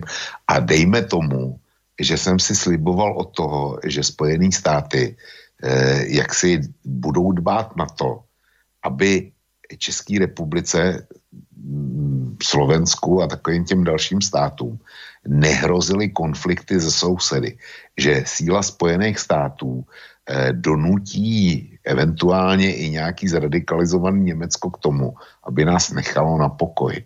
Jenomže od té doby se Spojené státy proměnily a Spojené státy dneska e, nejsou schopní ani poručit Turecku. Jo. Když, jsme, když jsme u toho. Čili je potřeba to vidět, vidět ve vývoji. Já jsem si vstup do NATO přál, já jsem k tomu měl důvody, ale mezi tím se zásadně změnilo na to jeho určení a vnitřní poměry. A to je to, co mi vadí a s čím nejsem srozuměný. No a my to zakončíme mailovou otázkou dnes. Ja nehovorím, že všetko sme tu rozobrali, čo sme chceli, ale napriek tomu už, už je ten čas naozaj dosť pokročili na to, aby sme, napriek tomu, že nie všetko bolo povedané, to mohli ukončiť, ale dáme na záver mail od poslucháčky Romany. Ja mám pocit, že to je tá poslucháčka, pri ktorej si sa včera v relácii Trikolora červená. Jasná správa. Ja ich zdravé. A, takže mail od nej. Dobrý večer páni. Aj keď to nesúvisí priamo s touto témou. Je to skôr aktuálna téma na Slovensku, okrem prezidentských volieb. Moja otázka na tzv. dohodu na finančnú pomoc na rekonštrukciu letisk Kuchyňa a Sliač Viete mi povedať, prečo potom, ako to pán Chmelár pustil do éteru, odvtedy som to aspoň ja prvýkrát zaregistrovala, nastala diskusia o niečom, čo vraj ani ministerstvo obrany nevidelo? Ešte jedna poznámka. Pán Vlk, píšem vám mail, v ktorom vám chcem vysvetliť, prečo občanom Slovenskej republiky žijúcim, pracujúcim, dovolenkujúcim v zahraničí by nemalo byť popierané ústavné právo včera na Trikolore vzhľadom k tomu, že boli aj iné témy, som sa už nechcela, nechcela vstupovať do relácie. Budem sa tešiť na vašu reakciu mailom. Všetko dobré vám prajem, páni, a vedela by som si predstaviť okrem diskusie pri Guláši aj také niečo, ako si to pamätám z detstva, keď sa s námi priatelia a ich priatelia stretávali a diskutovali o veciach obohacujúcich ducha nie tak, ako je to dnes, rozvíjajúce materiálne bohatstvo, čo v dnešnej dobe je veľmi ojedinelé. Ja nie, ja, je mi jasné, Plzeň nie je za rohom. Ak by pán Vlk provozoval okrem kosy aj nejaký diskusný klub v Čechách, prosím o info, zdravím vás oboch, faninka Romana a prosím ďalej spolu s českým duchom. No, ďakujeme pekne za tento záverečný mail, ku ktorému sa iste Vlčko vyjadrí. No tak e, paní Romano zase zklamu. Jednak jsem jí dlužnej maily, jednak e, a potom diskuzní klub opravdu, opravdu neplánuju a provozovat nechci, protože na to, na to nemám čas. Je mi, je, je mi to líto, ale zklamují. A e, tam bylo ještě něco e, dalšího. Tam bola aj o tom, o tom sliači a kuchyni, ale hlavne sa tam ešte vracala vlastne k tej otázke, ktorú ste včera jo. riešili ohľadom jo, jo, jo. tých volieb. E, paní Romana, eh, počkám si na ten mail, ale když jsem před chvilkou říkal, že eh, jako Niku Kudo, že jsem od něj dostal mail a že ho zdravím a že mu zítra odpovím, tak to, co mi napíše paní Romana, nejspíš už přišlo dneska od Kuda a tím, že napíšu, napíšu Kudovi, a odpovím mu na jeho argumentaci, tak už to budu mít nachystaný pro paní Romanu. Hmm. No a ešte tam bola tá otázka toho, že Uh, počkaj, počkaj ešte, ešte tam bolo, že, že Ty americký peníze. Ty no, tie, tie peniaze a tieto veci, áno, však to môžeš, ak chceš, ale ja mám pocit, že niečo tam bolo aj v takom, že, že keby si išiel na Slovensko a, a toto naše guláš party, ktorú sme tam včera spomínali, niečo v tomto zmysle, len som chcel povedať, že Uh, toto sa včera riešilo aj v, Trikolóre, keď to poslucháč otvoril, že či by si nezavítal na Slovensko, tak len chcem dodať, že potom sa ozval poslucháč, to nie je podstatné ktorý, on nechcel byť menovaný, ale teda naznačil, že keď by si sa predsa len rozhodol prísť na Slovensko v rámci tej našej oslavy s poslucháčmi, takže stačí, keď prídeš do Bratislavy, on ťa už odtiaľ v autom hodí, kde bude treba. Čiže no, toto to já, když, se, když se dostanu do Bratislavy, tak se dostanu, dostanu i dál, s tím, s tím problém není. Jo. E, v každém případě posluchači děkuju za, za tuhle nabídku, vážím si ale Borísku, e, pokud budeš mít jasnou o datumu, tak e, čím dřív ho pošleš, tím budu tím je pravděpodobnější, že se objeví. No, bude to nějaká druhá polovica mája. Dneska sme Dobre. akurát volali, neviem ešte presný deň, to neviem, ale bude to druhá polovica mája. E, bude to na chate na Čertovici, to je také krásne prostredie, tam uprostred hory, to sa ti bude určite veľmi páčiť, lebo ty máš hory rád a bude to, vravím, už tak sme sa bavili o tom, že druhá polovica mája, keď bude trošku teplejšie, takže niekedy od 15. mája smerom hore. No, tak.